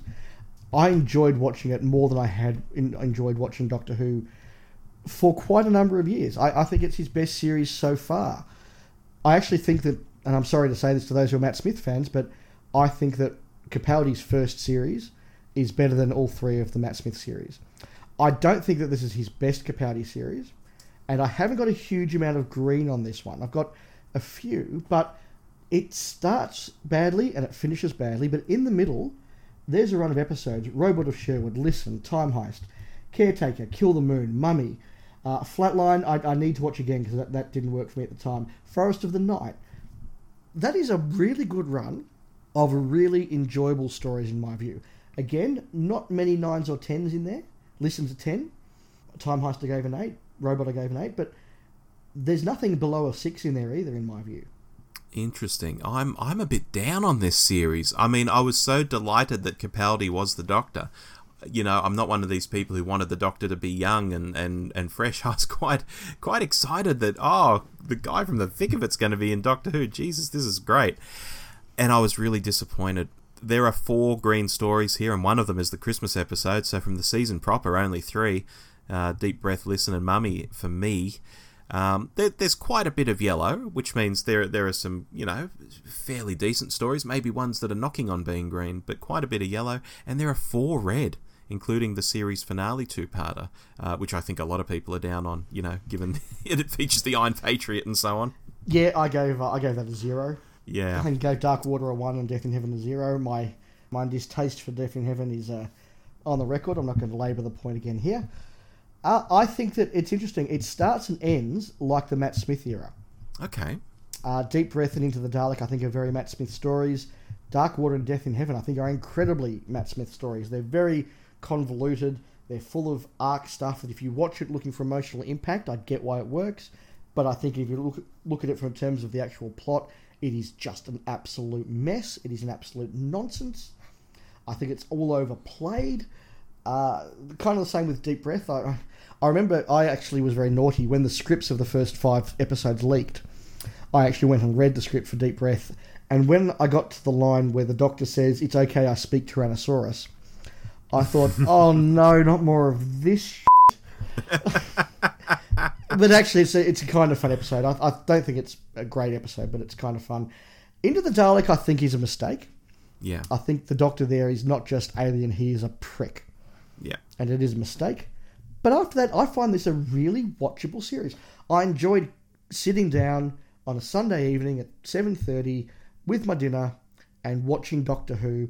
And outside of the start and the end, there's nothing there I don't like. It's all just fun, enjoyable stuff. And in that sense, I give it, I think it's very, very comparable to Russell's fourth season. Just a shame that Russell ends with probably his best series finale ever. Moffat's fourth ends with, I think, his worst series finale ever. Oh gosh, I, I have to disagree. Oh, dear. Color wise, this looks nothing like RTD's fourth, um, Oh, where I had no red at all. Here, I've got red. I got yellow everywhere. It's it's, Where, it's- where are your reds? my reds are Kill the Moon, Ooh, In the Forest of the Night, ooh. Dark Water, and Death in Heaven. Okay, the last two's fair. I, I, you see, this is the thing, and I sometimes think it depends on how you're approaching the series and how the momentum of a series is carrying you. And because I was really enjoying this series, I was willing to overlook some of the rough edges in Kill the Moon and uh, Forest on the Night and just take them as fun stories and enjoy them. Uh, maybe you know, I- maybe I'm in the minority on that. I think I am. I, I was getting really annoyed with where Clara was going. I thought Clara's time was up. She should have been gone at this point. And the, the slapping of the doctor, you know, um, and all that sort of stuff. What episode is I'll slap you so hard you, you'll regenerate? I mean, good grief. What a thing to say to someone. So Um, look, I, I I agree with you that Clara was a problematic companion. I never enjoyed her run. I think by this stage I kind of blanked her, to be honest. so is this a case where, like for me with Davies' fourth, my dislike of the Donna companion drags my vibe down? Is it is it that Clara's dragging your vibe down on this one? Clara definitely dragged my vibe down, Dave, on this on this series, yes. Okay. Okay, interesting. Maybe maybe what we need to do as an experiment sometime this year, Rob, is I'll rewatch Russell's fourth, you rewatch Moff's fourth, and we'll reassess and see how we can both come back. Okay, deal. Deal. That that, that can be an episode mid year sometime maybe. All right. Series score, I'm giving this a 6 out of 10. I gave it a five point three. Now, if you take out the fact that Dark Water got a one and Death in Heaven got a zero, that obviously would go up to sort of a mid sixes, and I think that's that's very fair. I think it's a very typical good season, not a classic, but incredibly watchable with you know Death in Heaven at the end. Yeah, no, that's fair. And remember, listeners, we are scoring these in different ways, so um, don't compare what we're saying to each other. Just compare them to our final scores, I guess, at the end when we say who's come out on top. Yeah, look, I, I, I understand that some people would say even the worst Doctor Who is at least a five, and it's like, well, in that case, why even have the first four numbers? Use the whole scale. exactly.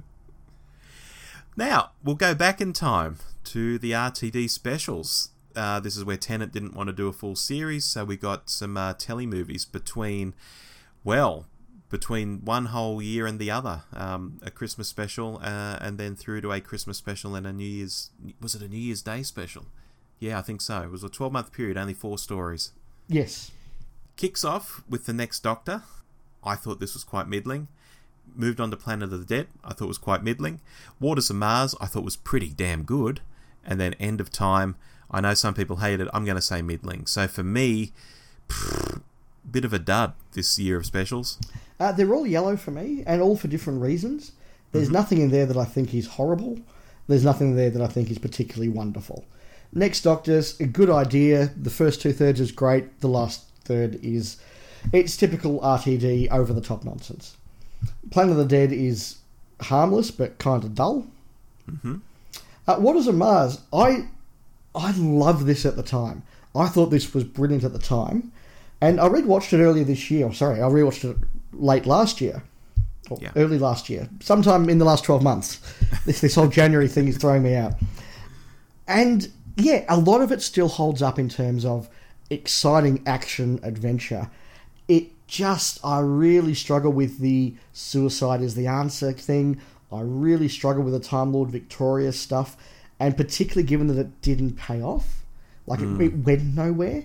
So that that drags it down. But uh, if I went on gut, Waters of Mars would be a green.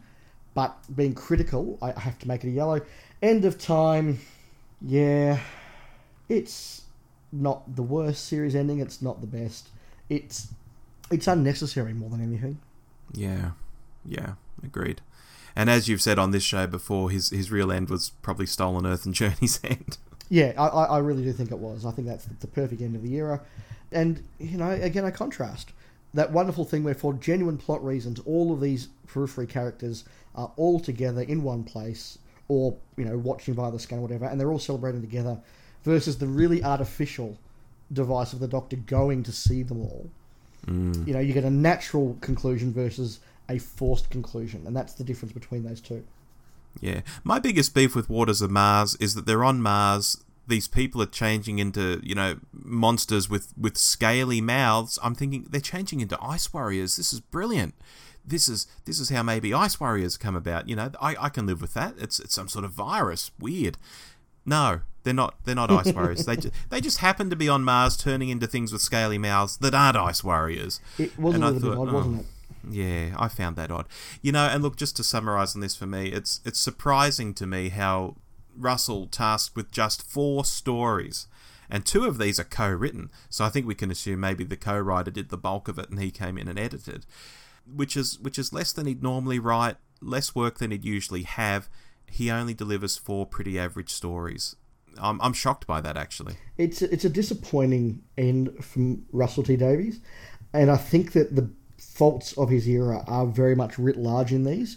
That is the over reliance sometimes on emotion, the inability to do an ending, and he he's very open about that. He says it's not about the conclusion; it's about the journey.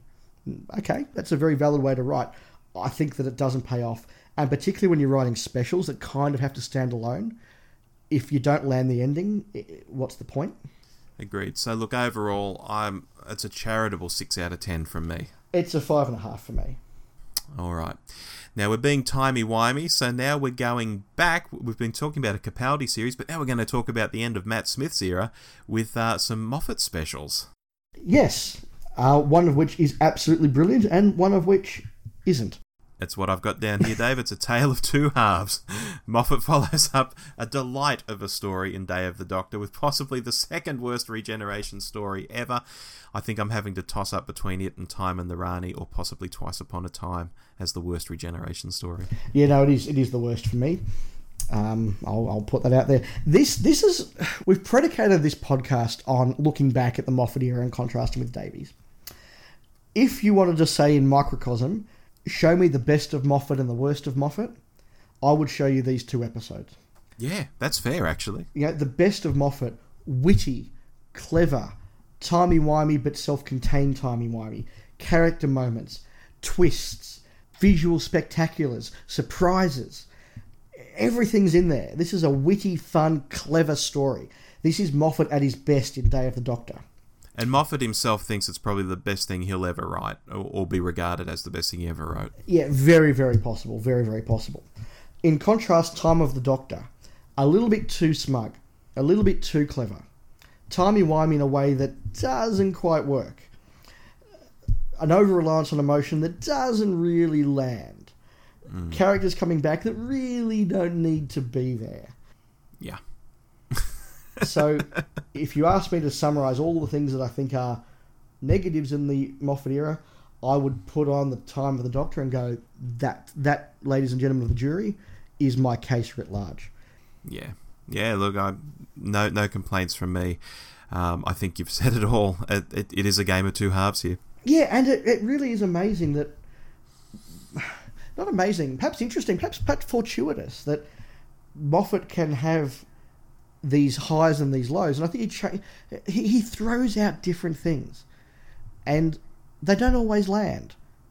But mm. you know, when I look back on the Moffat era in five years' time, will I appreciate that he did throw out so many different things, knowing they wouldn't always land with everybody?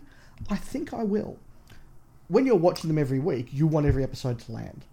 Yeah, yeah. And so maybe at times, you know, it was hard to watch the Moffat era because they didn't always land. But looking back, I think we respect what he did yeah, look, when we talk about Twice Upon a Time, if people have heard our episode on that, I think his whole concept around testimony needed its own story, maybe even a two parter. What a great idea, and it's just thrown away. Is, is that the kind of thing you mean, you know, that he throws all these ideas in?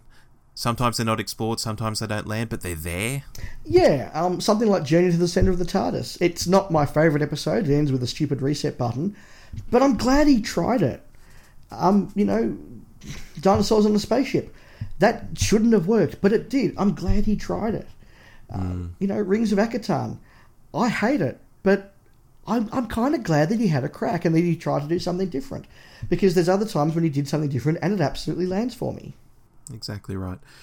So look, I, I found it very hard to score this because there's only two stories here, and I'm not being as, as scientific or mathematical as you. I've thrown a seven at it, and that's just because Day of the Doctor's off the charts and Time of the Doctor isn't and that's kind of where I ended up with the vibe. Um, but that's that's an imperfect score for me. Well, I did the maths and I got a seven as well. Very good. Which which is a ten and a four. So yeah, yeah, there we go. Let's move on. Uh, we're into just pure Moffat now. Pure Moffat. His his fifth series. this series to me is a step up from his first with Capaldi. You know, I was, I was a bit down on that last series. Um, I think there's more good stories in this for starters, um, but there's also a lot more of the middle of the road stuff too, which ultimately means there's less there's less red on this chart for me. There's only actually one red story completely. I'm I'm pretty happy with this, although it is a largish sea of yellow, and it, you know people say Capaldi was wasted by by the writing, and this absolutely triggers some people. They go crazy. But when I look at this first series of Capaldi and this second series, there's there's red, there's yellow. It's it's it's not as good as I wanted it to be. You know, I would have loved to have seen you know a few more green stories in these series so far. I have a real problem with assessing this series, Rob. Mm-hmm. I said just a few moments ago that I thought Capaldi's first series, Moffat's fourth, was the best that Moffat has written so far. I think the weakest Capaldi is better than the best Smith. Yeah. So I really enjoyed series Moff, Moff's fourth. My vibe is that his second Capaldi series was weaker. Interesting. However, when I've actually given it a scores and done an average, the average actually comes out higher. so I'm not sure what I what I can say. Um, I only have two stories here that I put in red. Is one of them Sleep No More? Um, oh, why haven't I put that in red? Uh oh. I probably should have put that in red, actually. Yeah, I only have three stories that I put in red. uh, look, Sleep No More is one, and the two Zygons, I actually think are, I I have some real problems with the Zygon episodes. I think they're badly written. I think they're quite offensively written in some ways. I think the Doctor who the I think the Doctor is actually expressing some very bullying and racist sentiments, particularly in the first one. I think his, um, you know, don't fight terror, go hug people speech that people love to repeat is extremely misguided. Mm. Uh, I really don't like those two parters or Sleep No More. So there's this big chunk in the middle I don't like. But there's four that I've got in green, and the rest is a happy yellow. Okay. No, that, that's that's fair. I mean, Zygon in, Invasion and Inversion I've got in yellow, but it's probably at the lower scale of yellow, tending towards, you know, red. Um, whereas something like, oh, I don't know, Hell Bent I've got in yellow, but that could almost be green for me. Almost. Yeah, I agree. My my hell bent is also yellow, but on a good day could be green. Um, my four greens are Under the Lake Before the Flood. I really, really enjoyed that story. Yeah, snap on those. Face the Raven. Uh, no, but could be. Okay, and Heaven Sent, which I've given a 10. Yeah, I've got that in, in, in green as well. I also tossed greens on the Magician's Apprentice and Witch's Familiar. I, I quite liked being on Skaro and, and having all the classic Daleks and and my God, the Doctor pulling Davros out of his chair. What an outrageous thing to do. It made me laugh. I you know, it's probably not politically correct to laugh at that sort of thing, but geez, I laughed. Uh, yeah, I I struggled with those two episodes. Um, I I need to rewatch these two episodes again because my memory is of, of it all not quite working. I think Missy was very over the top and didn't quite work. Davros was kind of a bit forced and a bit, uh, well, what clever things can we do with Davros to show off that didn't quite land? Um, all the stuff about, you know, the Dalek translator and they saying exterminates how they recharge their guns. And there's just a lot of things that didn't kind of sit with me. And maybe I need to get over myself and see the story for what it is. I, I can I can accept that.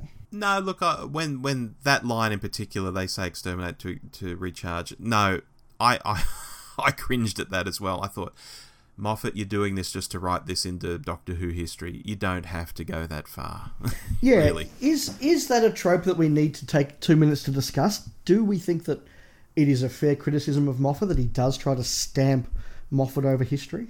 Look, there are two sides to this. I, I cringe when I see stuff like that because I think it's blatantly what he's doing. At the same time, though, do we do we not want our showrunners to stamp something of themselves onto the show? They're kind of the two sides to the argument, I think. Yeah, look, I think that it is absolutely true that he does. You look at what he did with the Cybermen, you look at what he did with the Daleks, um, you know, making the Master a female for the first time, that was very much a, a forward looking piece of stamping, which, which I think is, is very acceptable. Um, but, you know, Clara going back and Clara actually solved all of the Doctor's problems for the whole the classic era. Or we've rewritten the regeneration, so now suddenly we're not the 11th Doctor, we're the 13th, just so he can be the one to give them that new set of regenerations when it didn't need to happen. And I think the biggest missed opportunity of his era comes from that. I think it's a huge mistake dramatically. I, I've said before, the idea of the Doctor being on his 13th life and not having the safety net of regeneration is a fascinating idea. Could you imagine if Jodie Whittaker didn't think she could regenerate?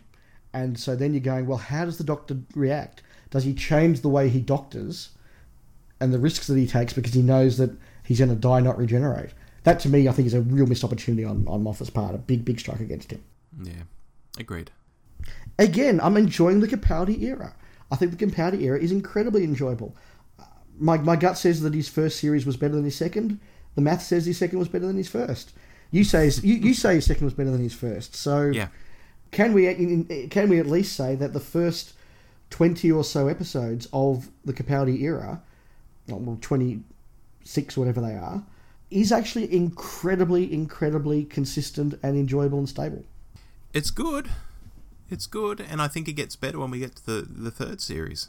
Hmm. Um, one thing I'll say about the second series too is just the character of the Doctor is just more rounded out, not as spiky. Yes.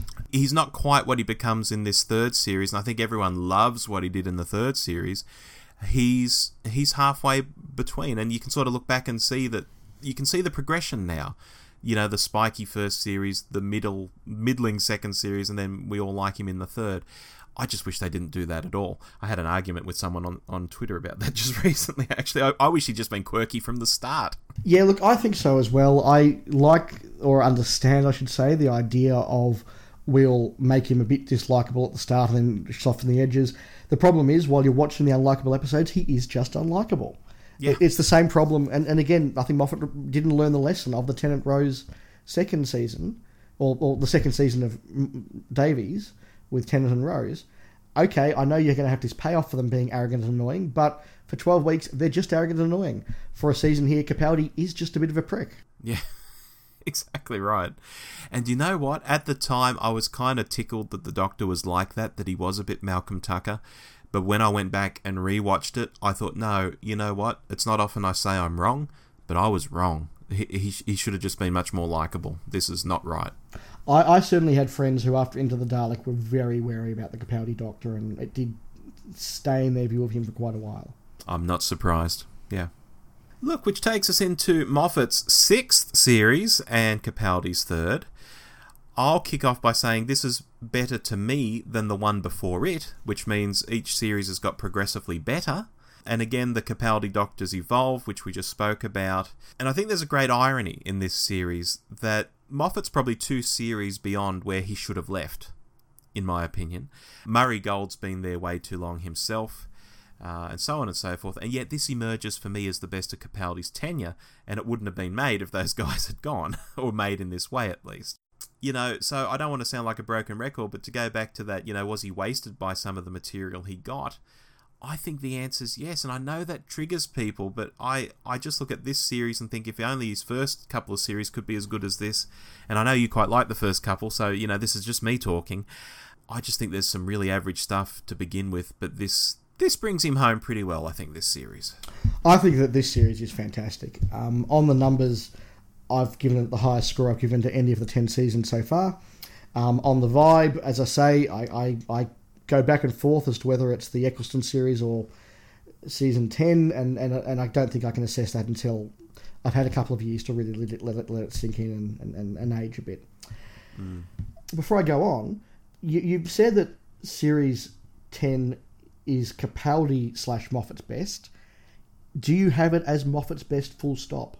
In which you ask if it's as good as Smithy's first series. Oh boy. Um You see, for me, it's a clear yes. Oh, well, it's not clear to me at all. I'm Okay. I'm scrolling back quickly to do this uh, live, as it were. You know what? It's better. Mm. Yeah, it's better. There might be one more dud story, but there's less yellow and more green. Yeah, My, so my vibe is it's better. yeah, so let me put forward a bit of a contention here. This is Moffat unchained, just writing good stories.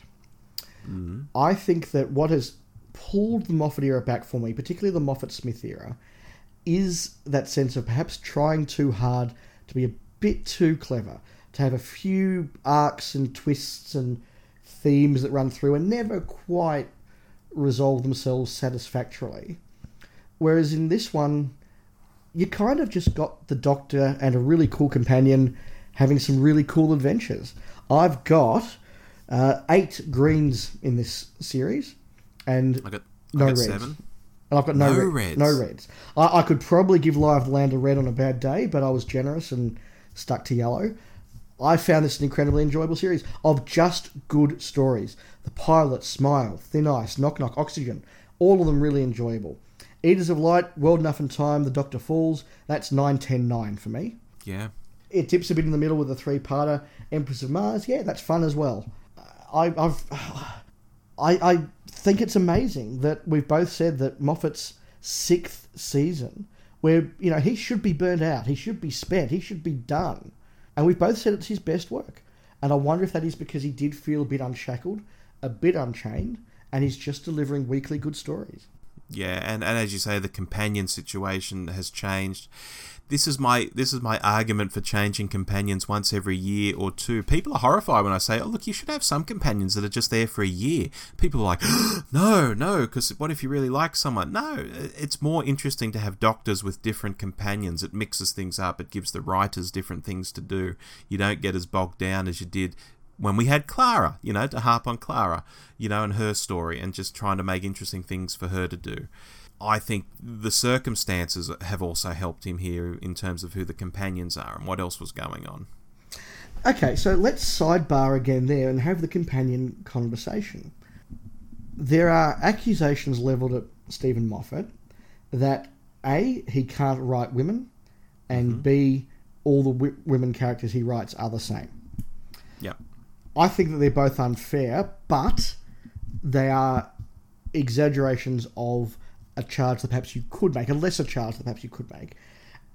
I don't think that he writes all women the same. That there, are clearly very different characters in his era that are are, are different. That that is a, that is a provable nonsense. Mm. I, I don't think you can say that he can't write women because clearly there are examples of where he can.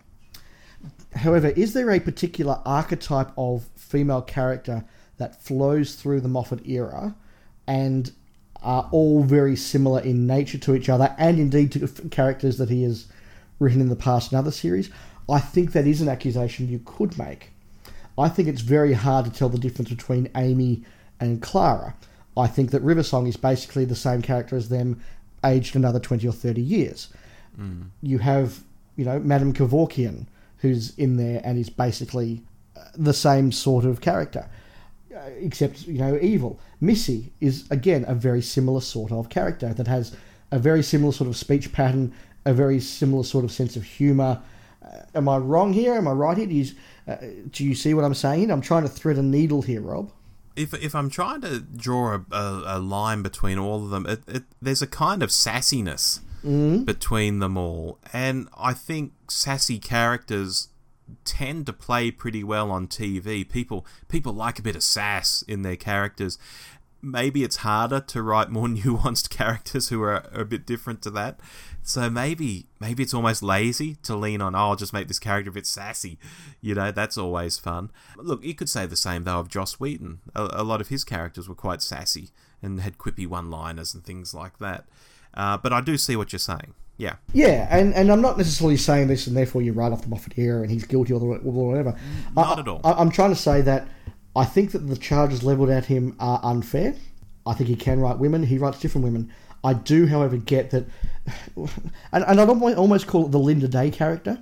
Yes. And you know, when I went back and watched Press Gang a few years ago, I found that in the last series of Press Gang, Lynda Day was actually a very difficult character to like. And I think that sometimes Clara and Amy were very difficult characters to like. Missy was very difficult to like. River Song, by the end of it, was very difficult to like.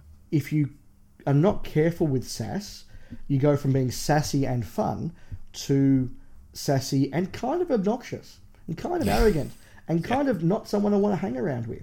Yeah, and when you're not the lead character in the show, you've got trouble. Yeah, so I do think that is a, a something that we need to reflect upon with the Moffat era. And again with Bill, I feel as though he's not trying so hard, and so he just writes a fun character. And particularly as she settles down, she she's not really a sassy character. She's just funny. And and she has moments of not being sure of herself. She has moments of fear. Um, She's yeah, she's more Bill human and more realistic. And and this is this is this is the thing. You know, when you talk about writing television, um, I always use the contrast of The Office versus the Drew Carey Show. Okay. You know, the Drew Carey show is set in an office, but it's all about everybody's got a quip and a one liner and a little barb. And you go, that's really funny and entertaining. I'm laughing a lot. But offices aren't like that. Yeah.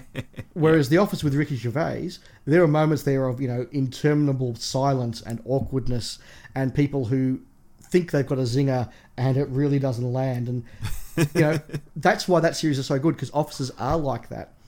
And I think that Clara and Amy were so cleverly written that you go, you know what, people aren't that clever and they're not that witty, whereas Bill did feel like a real person. Yeah. Agreed. Absolutely Yeah. agreed. Cla- Clara and Amy are the Drew Carey show. Bill is the office.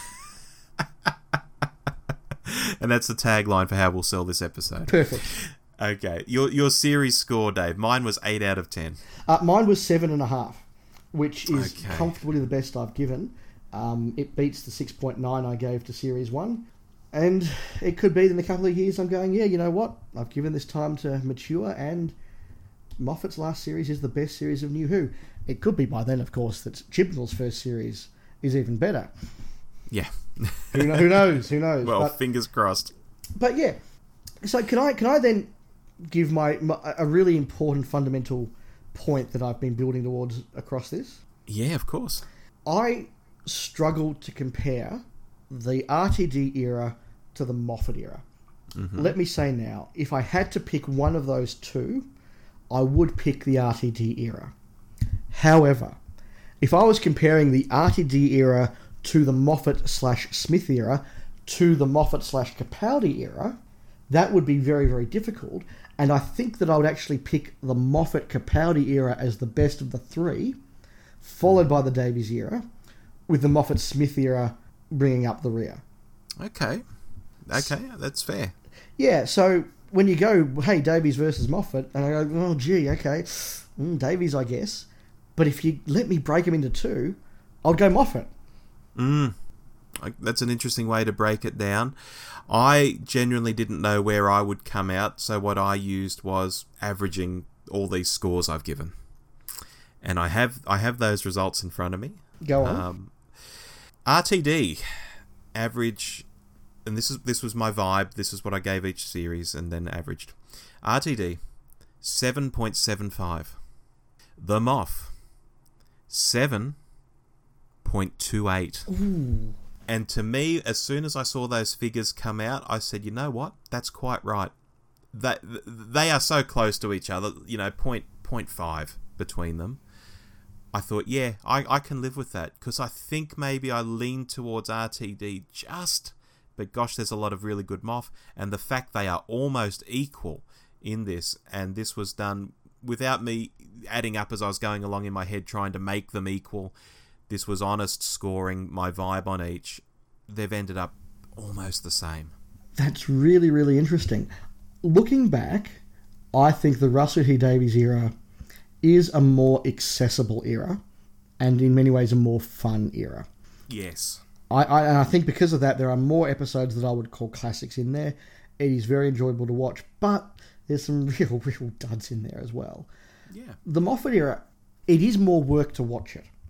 It is not just fun, simple. It's not always as accessible as it could be. It's way more for the fans. It's way more for the fans. But the Capaldi era, particularly, is incredibly consistent and fun. Smith's first and last, they're not entirely my cup of tea, and, and they're certainly dragged down by the fact that I don't much like the Matt Smith Doctor. There is a lot that I can sit down and just watch and enjoy. Not classics, but just watch and enjoy. It, it, it is it is overshadowed by Series 6. I don't like it. It doesn't work. For me, at least. Uh, the Moffs era is probably cleverer the Moffs era hits the highs at the end. The Davies era um, has a good start, a weak middle, and a strong finish. It, it they're very different vibes. I do have to give Davies the points for making the show a mass appeal show. I don't think that the Moffat Doctors have ever quite caught that that mass cultural phenomenon that Davies did with him and David Tennant. Yeah, no, not at all. However, Moffat broke into America and he has placed Doctor Who, particularly his era, with a number of other very popular uh, cult series with a very dedicated fan base that I think will perhaps uh, stand the test of time with them better than the Davies era. Yeah, look, agreed, agreed on that. I mean, there's a whole there's a whole debate as to whether Doctor Who should be made for the American audience. Um, but I guess with the way BBC funding is going, you know, the money worldwide rakes in is actually quite important these days. It might be more of an old school fans view of, you know, you don't make this stuff for the overseas market. You're meant to make it for your, you know, your license payers. But I guess times have changed.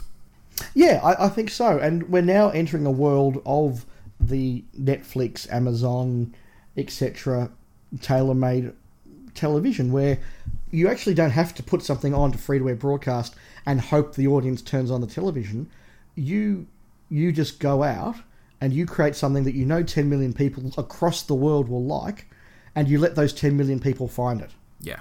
And I think Moffat's era is more a reflection of that era of television. Russell T Davies is turn on the TV at 7:30 and watch Doctor Who and everybody can kind of enjoy it whoever they are. Moffat's is more go and find your niche bit of television. Yeah, it's funny when we look back now, Russell was really the, the tail end of that era of television, and, and we've lived through it, so it's kind of weird to look back and realise we've mm. done that now.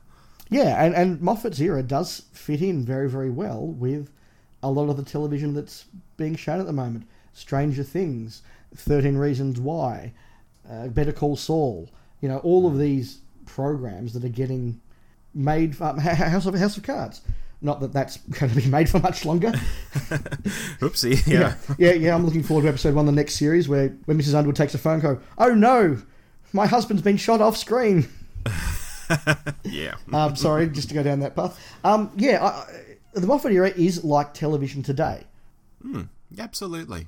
Absolutely, and like I say, it's just it's so interesting that we've we've now lived through these two eras. We've got another era to come, gosh, what what's it going to be like by the end of Chibnall's era? How long will Chibnall's era be? Will he do like this many series, or will he knock it on the head after two or three? Yeah, and my gut instinct is to say, you know, do three series, four series, and get out.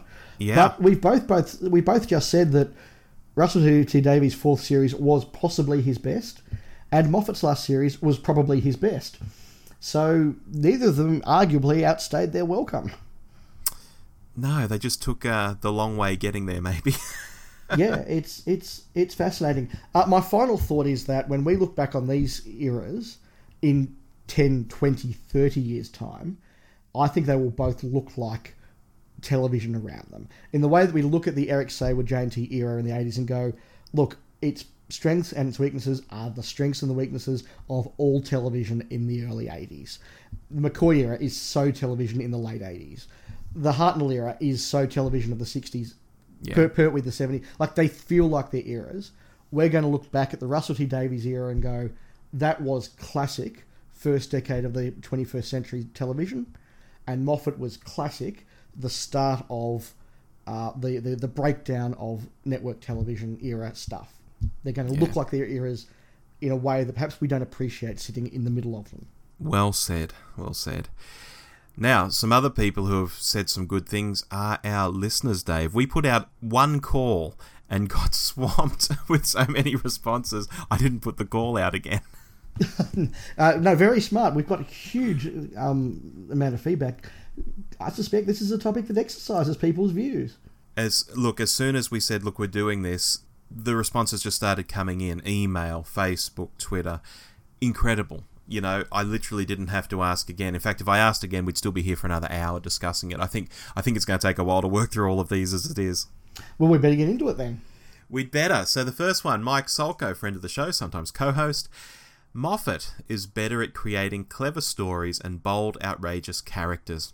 RTD brings a humanity that was generally lacking with Moffat, but his big stories were often mushy messes. I lean towards Moffat although I see why RTD is more accessible. Hashtag Team Masterplan. I think that's a really good insight there, Mike, and thank you for making that comment. I agree with all of it. Hmm. We had a tweet from Paul Ebbs. Thank you for writing in, Paul. RTD shades it for me, but Moff writes the best single episodes. As an overall era by era, my recent complete rewatch leans more towards the Welsh fella. And my scoring leans towards the Welsh fella as well. And Dave, you lean towards him in some ways yourself. Yes, but he says shades it for him, and yeah, we both agreed it's very close. It is super close, and of course, when you compare Capaldi, maybe not quite, but yeah, gosh, good good thoughts there, Paul. Uh, Andrew Kernow, crikey, you might as well ask me which is better, Hinchcliffe or Williams. Actually, no, that's a terrible example on my part. Definitely Graham Williams.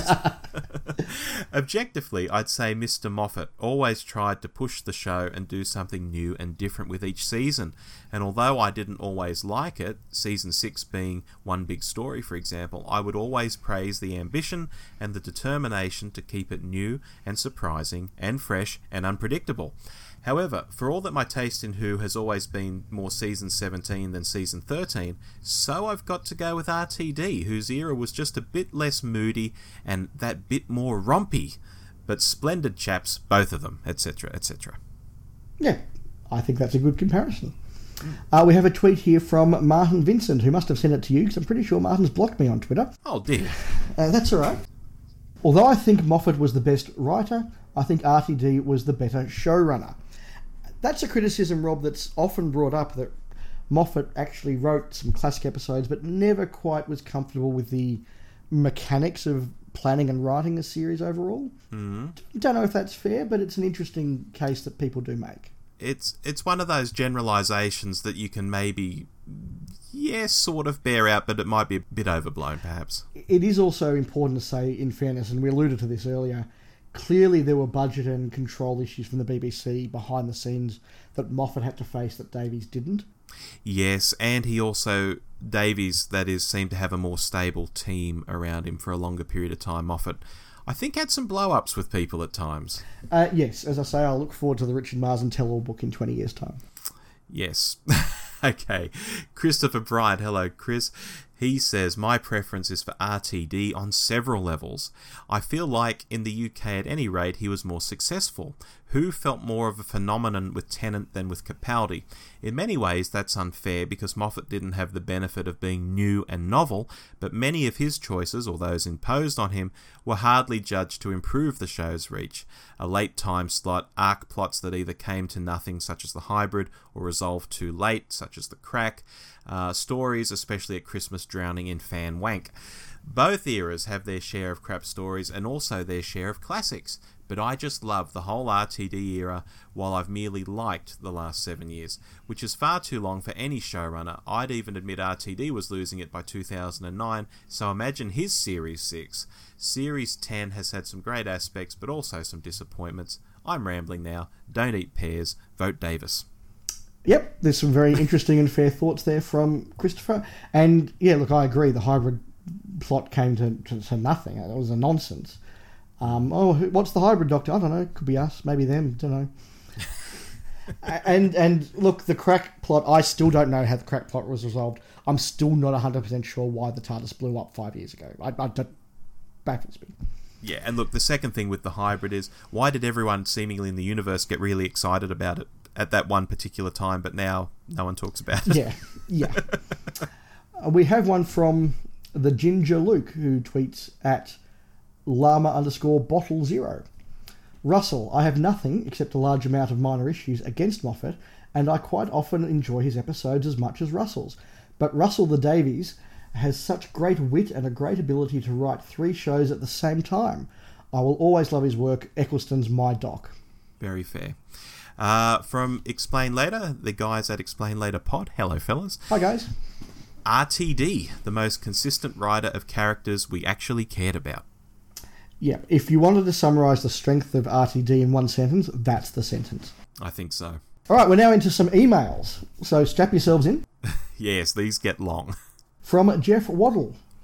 I'm replying by email as I've struggled to get what I think into 140 characters, or 280 or whatever it is now.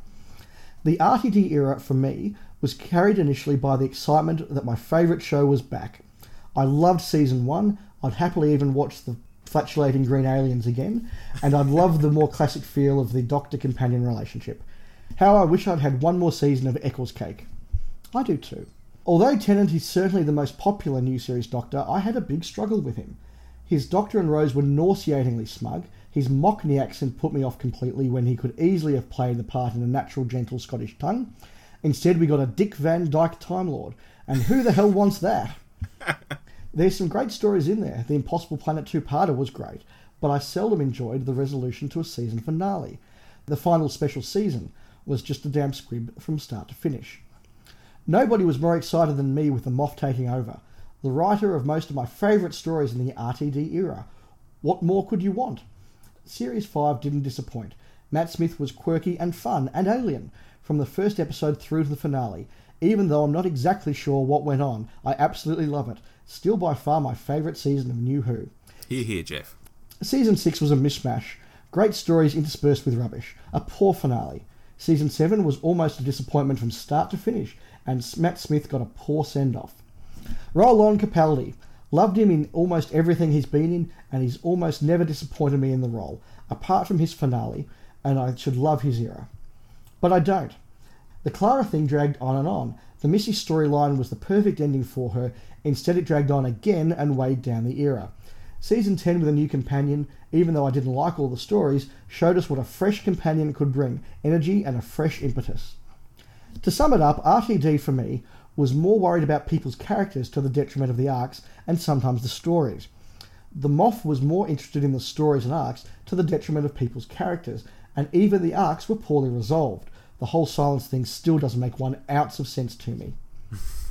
Glad I'm not alone on that one. Yeah. In short, it's down to what kind of story you prefer. For me, it's probably two seasons worth of stories from the RTD era I'd happily watch again. Probably three seasons of stories I'd happily watch again from the Moff era, but he had two seasons longer. I'd say I enjoyed the Moffat era more because when he nailed it, my goodness, he nailed it, but not often enough for my liking. It can't be easy to run a show like this. With 50 years of stories, there are going to be a lot of similarities, and there are only a few varieties of stories that you can tell anyway. So it's my firm belief, just as the modern Doctor should do three years max, a companion two years max, a showrunner shouldn't do more than two or three seasons, as it just gets repetitive and stale, which is how I feel about the show lately. Will Chibnall be better? I hope so. I wasn't in favour of the female Doctor, but certainly things need freshening up, a sense of excitement again, and this is probably the way to go. It will certainly be interesting, and if the gamble doesn't work, at least they've tried. Take care, all the best, and cheers. Some good thoughts in there, Jeff. Yeah, lots of good thoughts. Uh, some retread other listeners' thoughts, but uh, some some new stuff in there as well. And yeah, look, I I'll just pick up again. I think companions. I'd love to see one year, two year max companions. I think that's good. And yes, showrunners who only go for two or three years. Keep it fresh, keep it moving, keep it interesting. Uh, it seems, you know, the the roles are often these guys to give up rather than you know maybe more pressure coming down on them, saying you know, come on, move on, let's get something new happening. Mm. It's a it's a shame that they don't rotate all that often. But who knows what Chibnall will do? I, I sort of have this funny feeling he might only do two or three. It's just you know he might come in with Jodie, do three seasons with her, and then go with her. Uh, possibly, it's it's the ultimate speculation, isn't it? Yeah, he he just strikes me as that kind of guy. There's something something about him. Mm. Okay. Mm. Moving on, another email. This is from Renata Riveri. Hello, Renata. Renata follows us uh, on Twitter, uh, but has sent an email this time around. Hi, Rob, David. How you doing? Hope it's all fine. So, RTD versus Moffat. Wow. I still remember seeing fandom wars over this. I saw some really ugly battles, most during Moffat's first two seasons. Hopefully, we reached more calmer times and we can just sit down and have a good chat about it. Okay, First, I feel it's important for me to point out I'm a huge Tennant fangirl, and I confess that I defi- that definitely affects how I feel about the RTD era. I think I'm way less critical about it than I should be. That being said, let's do this. RTD and Moffat both obviously have different ways to approach the stories. I think it's a consensus that RTD was more emotion driven, while Moffat was more conceptually driven. This leads RTD to be more centered on characters and how the stories affect them, which is something I found myself drawn to. The emotional arcs he devised were really good. On the other hand, in some occasions, that came at the expense of plot. His constant usage of Deus Ex Machina was irritating, for example, Last of the Time Lords. Also, I have to point out that the RTD era had what is to this day one of the worst hours of television I ever watched Love and Monsters. Written by him, by the way. now, this will be a touchy topic. The Moffat era did have a serious problem with how he conceived the female companions. Most of their lives were strongly intertwined with the doctors. RTD too had flaws, of course, particularly with Martha, but I did think his companions were ordinary women, like it could be me, or a girlfriend, or a woman you see on the street. Moffat's companions are the special one, which is bad for the fantasy, where you would think that anyone could be the Doctor's companion. I also didn't like that all his companions needed to have a romantic attraction to the Doctor. In Amy's case, it was still there even after she married Rory. That wasn't cool at all. Still, I have to point out that Amy, River, and Clara did have some really strong character moments and arcs during his era. For example, Flatline, already with Clara, was truly an amazing episode, and a strong one for her as a character. A good point for Moffat to me is that he is really invested in philosophical questions, another topic that I love, although he seemed to have a problem with conclusions. The monk and the glass people could have been so much better. Another fact is that Moffat did indeed write some of the best episodes of New Who, including one of RTD's era, Blink. However, the game definitely changes in the second half of Moffat's era for me, because of the lot of problems I had with him during Smith's times were greatly improved during Capaldi's times. Oh, she's with you on this, I think, Dave. Um, the dynamic between the Doctor and companions was much better. In fact, the character centric moments, which was one of the things that shined in RTD's era, were back. The romantic interest, which I think was drowning Clara's character, was gone, and it was fully absent with Bill. It was back to the Doctor's pure love for humans. This led the stories to have a more natural feeling and a much better dynamic. I felt it was back to focus on human curiosity, exploration, and our desire to learn. A couple of years ago, I would have answered RTD was my favourite, but now I actually think my answer is Moffat, to my own surprise, and it's largely due to the 12th. It's a shame his era will not likely get the recognition it deserves. Have a great week. I relate to a lot of the comments there, Renata. Thank you for that email. I think that she's reached the same conclusion I have that if you take the Capaldi year in isolation, it's it's fantastically good, and, and Moffat deserves a lot of kudos for it. And even as a self confessed Tennant fangirl who loves RTD and thinks he writes great characters and they could be like her or her girlfriends, she still goes with Moffat in the end. Yeah, and I wanted to just make a couple of points on that email. First of all, I realised when she mentioned Love and Monsters, I forgot to mention the third story that had an AI drop below 80, and that was Sleep No More, which got a 78. Yeah. So, um, yeah, but only three stories in the entire new run have dropped below 80, which is a big, big deal. Um, we haven't mentioned Rory, and we haven't mentioned the accusation that Moffat never kills anybody. No, well, I guess it's been done to death so many times we, we maybe subconsciously sidestepped it. Yeah, maybe. But yeah, it, it's interesting insofar as he kills a lot of people, but not a lot of people stay really, really dead. Yes, and look, it, has been done. I, I do think it is a valid criticism of his era. Um, I know you can say, well, they're technically dead, but sorry, if you're still conscious and your memories go on and your personality goes on. That's not what death is to me. So River Song is not dead.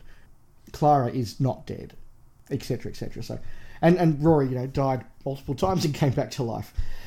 Why did Rory stick with Amy? She treated him I so badly. Know. I don't know. she treated him so badly. Rory, you can do better. Get yourself a hero. Yeah, exactly. The final email we have is from J.R. Southall of the Blue Box Podcast. Thank you for writing into us, J.R. Um, I won't do his letters in a terrible fake accent, even though he does mine in, in, in, in one. Before getting into the debate itself, it's worth saying that there hasn't been a single episode of Doctor Who made since 2005 that isn't funny, smart, imaginative, and engaging. Not a single one. Questions of which are better than others tend to be questions of individual taste, far from anything else there just aren't any bad episodes.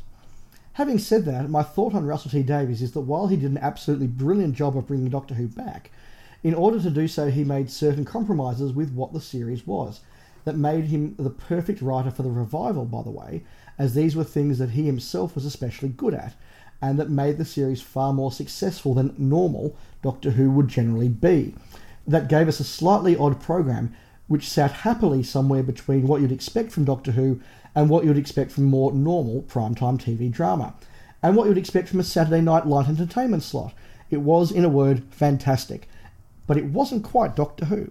When Steven Moffat took over, he kept everything that Russell T Davies had done a greater emotional attachment between the Doctor and the companion, arc storylines driven by the companion and that relationship, a sense of wonder at the universe, and a sense of responsibility on the Doctor's behalf. But through the tone of how the modern version relates to the classic in a slightly different direction. Rather than generating a kind of Doctor Who that was like the classic series but infused with normal TV drama, Moffat created a version that took the classic series and experimented with what it could have been capable of. However, crucially, the idea that Doctor Who could still fit into a Saturday evening light entertainment slot with big moments, the spectacle, the sense of exploration, storylines that would involve, engage, and surprise the viewer was still quite intact. It was, again, fantastic, but once again, it wasn't quite Doctor Who the way we knew it. As to which was better, the answer is neither. They each did something slightly new with Doctor Who, and they both did it comprehensively and equally successfully and they both excelled in achieving the things they set out to achieve. Doctor Who has never been better conceived and produced than under either of them. It's a matter of personal taste as to which one any individual viewer might prefer. I myself much prefer Steven Moffat. In the grand scheme of things, they'll both be remembered equally for what they did for the program and for the boundaries they pushed while doing so. It's my considered opinion that Steven Moffat, for the way he pushed the envelope in terms of what Doctor Who is capable of, will go down in history as the greatest writer thus far to have worked on the series.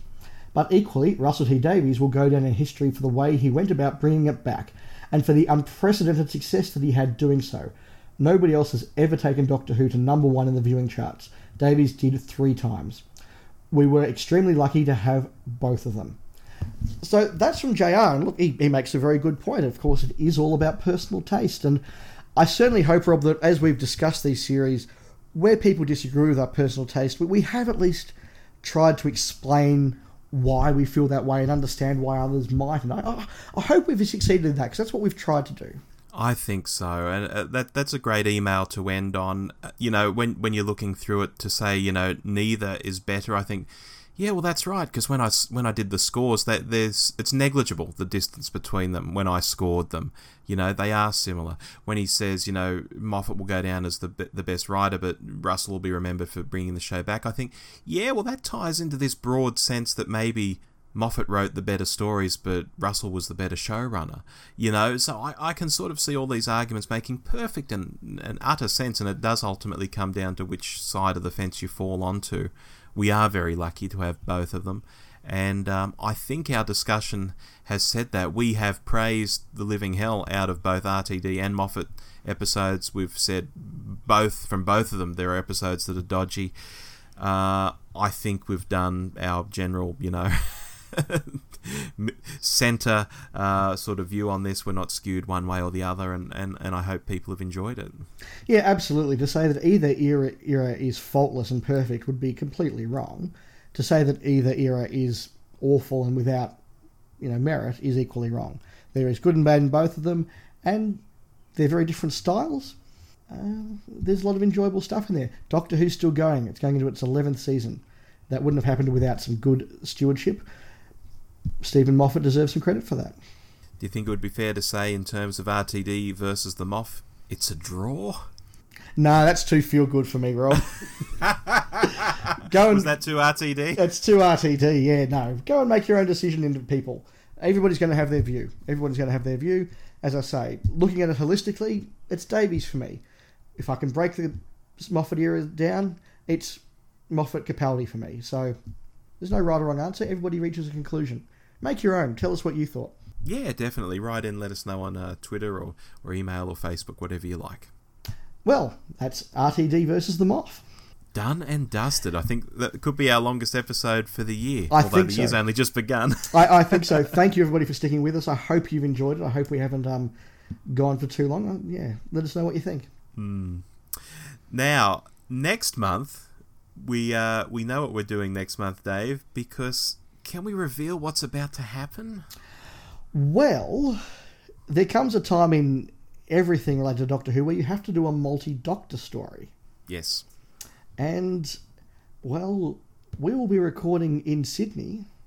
Mm. Uh, so I will be there in person, but there will be there will be more to that. Who will be our War Doctor? Yes. Yes. Who will be our Hurndall? Who will be our Hurndall? Who will be our John Hurt? Because uh, we will be joined by some very special guests in Sydney. Um, we're going to be up there recording over the Australia Day weekend. I'm very much looking forward to it. Uh, and our topic for next month, though, we can say is fantasy Doctor Who. Yes. I think we're going to have a lot of fun with that topic. Yes. So, folks, this will be the first time ever that Dave and I have been in the same room, let alone recording in the same room. Um, some people sometimes express, you know, surprise to me. They think we are, we are in the same room when we're having these conversations, but we're not. We're actually on Skype. Uh, we have never met in real life, and we're about to. We are, we are. So a lot coming up next month. Uh, and, and I'd also just like to announce and thank you to all the really good feedback we've had about our Blake 7 episode of Alternate Galaxies last month. We had some really good feedback about that. I really appreciate it. Uh, we flagged at the time that Richard and I are going to start a Blake's 7 podcast going through all of those episodes. We've created that. It's called Spacefall, and our first episode is planned to drop on the 22nd of February. Fantastic. So find it in the uh, iTunes store? Uh, yes, so look for it in the iTunes store. We'll do a lot of uh, advertising on social media as we get closer. But look for Spacefall, a Blake 7 podcast on Facebook. Well, I'm looking forward to that because I've been watching Blake 7 from start to finish. First time ever I've done it in order. Oh, good. Yeah, I haven't done it in order from start to finish for a long time, and I'm really enjoying doing it. We've we've recorded a couple of episodes and we've plotted a couple more. You know, it's it's two people who love the series really going in depth about it, and um, I, I I don't mind saying we've borrowed a few concepts from uh, the Doctor Who show. There are not quite player of the week and, and the like, but some similar ideas will be will be percolating in our Blake Seven podcast about each episode. Do you have a sports desk?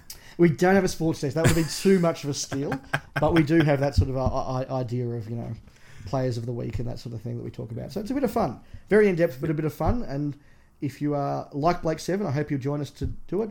If you're new to Blake Seven, then they're all on YouTube at the moment. Um, I encourage you come and join us for the journey. Watch one every fortnight and watch them with us and see what you think. Yeah, it's not not a big ask. Only fifty minutes each. Yeah, and we are going fortnightly, which will make it a slightly uh, a slightly easier tread. I, I know some podcasts that go weekly, including our goodies podcast, that becomes quite a slog. How the um, mm. Flight Through Entirety guys have done it over the last few years, I have no idea. Yeah, yeah, exactly. Um, well, look, I'm I'm good to go, Dave. Um, I will see you in Sydney. Yes, and we'll uh, talk to our listeners again soon. We'll see you then. Bye. Bye.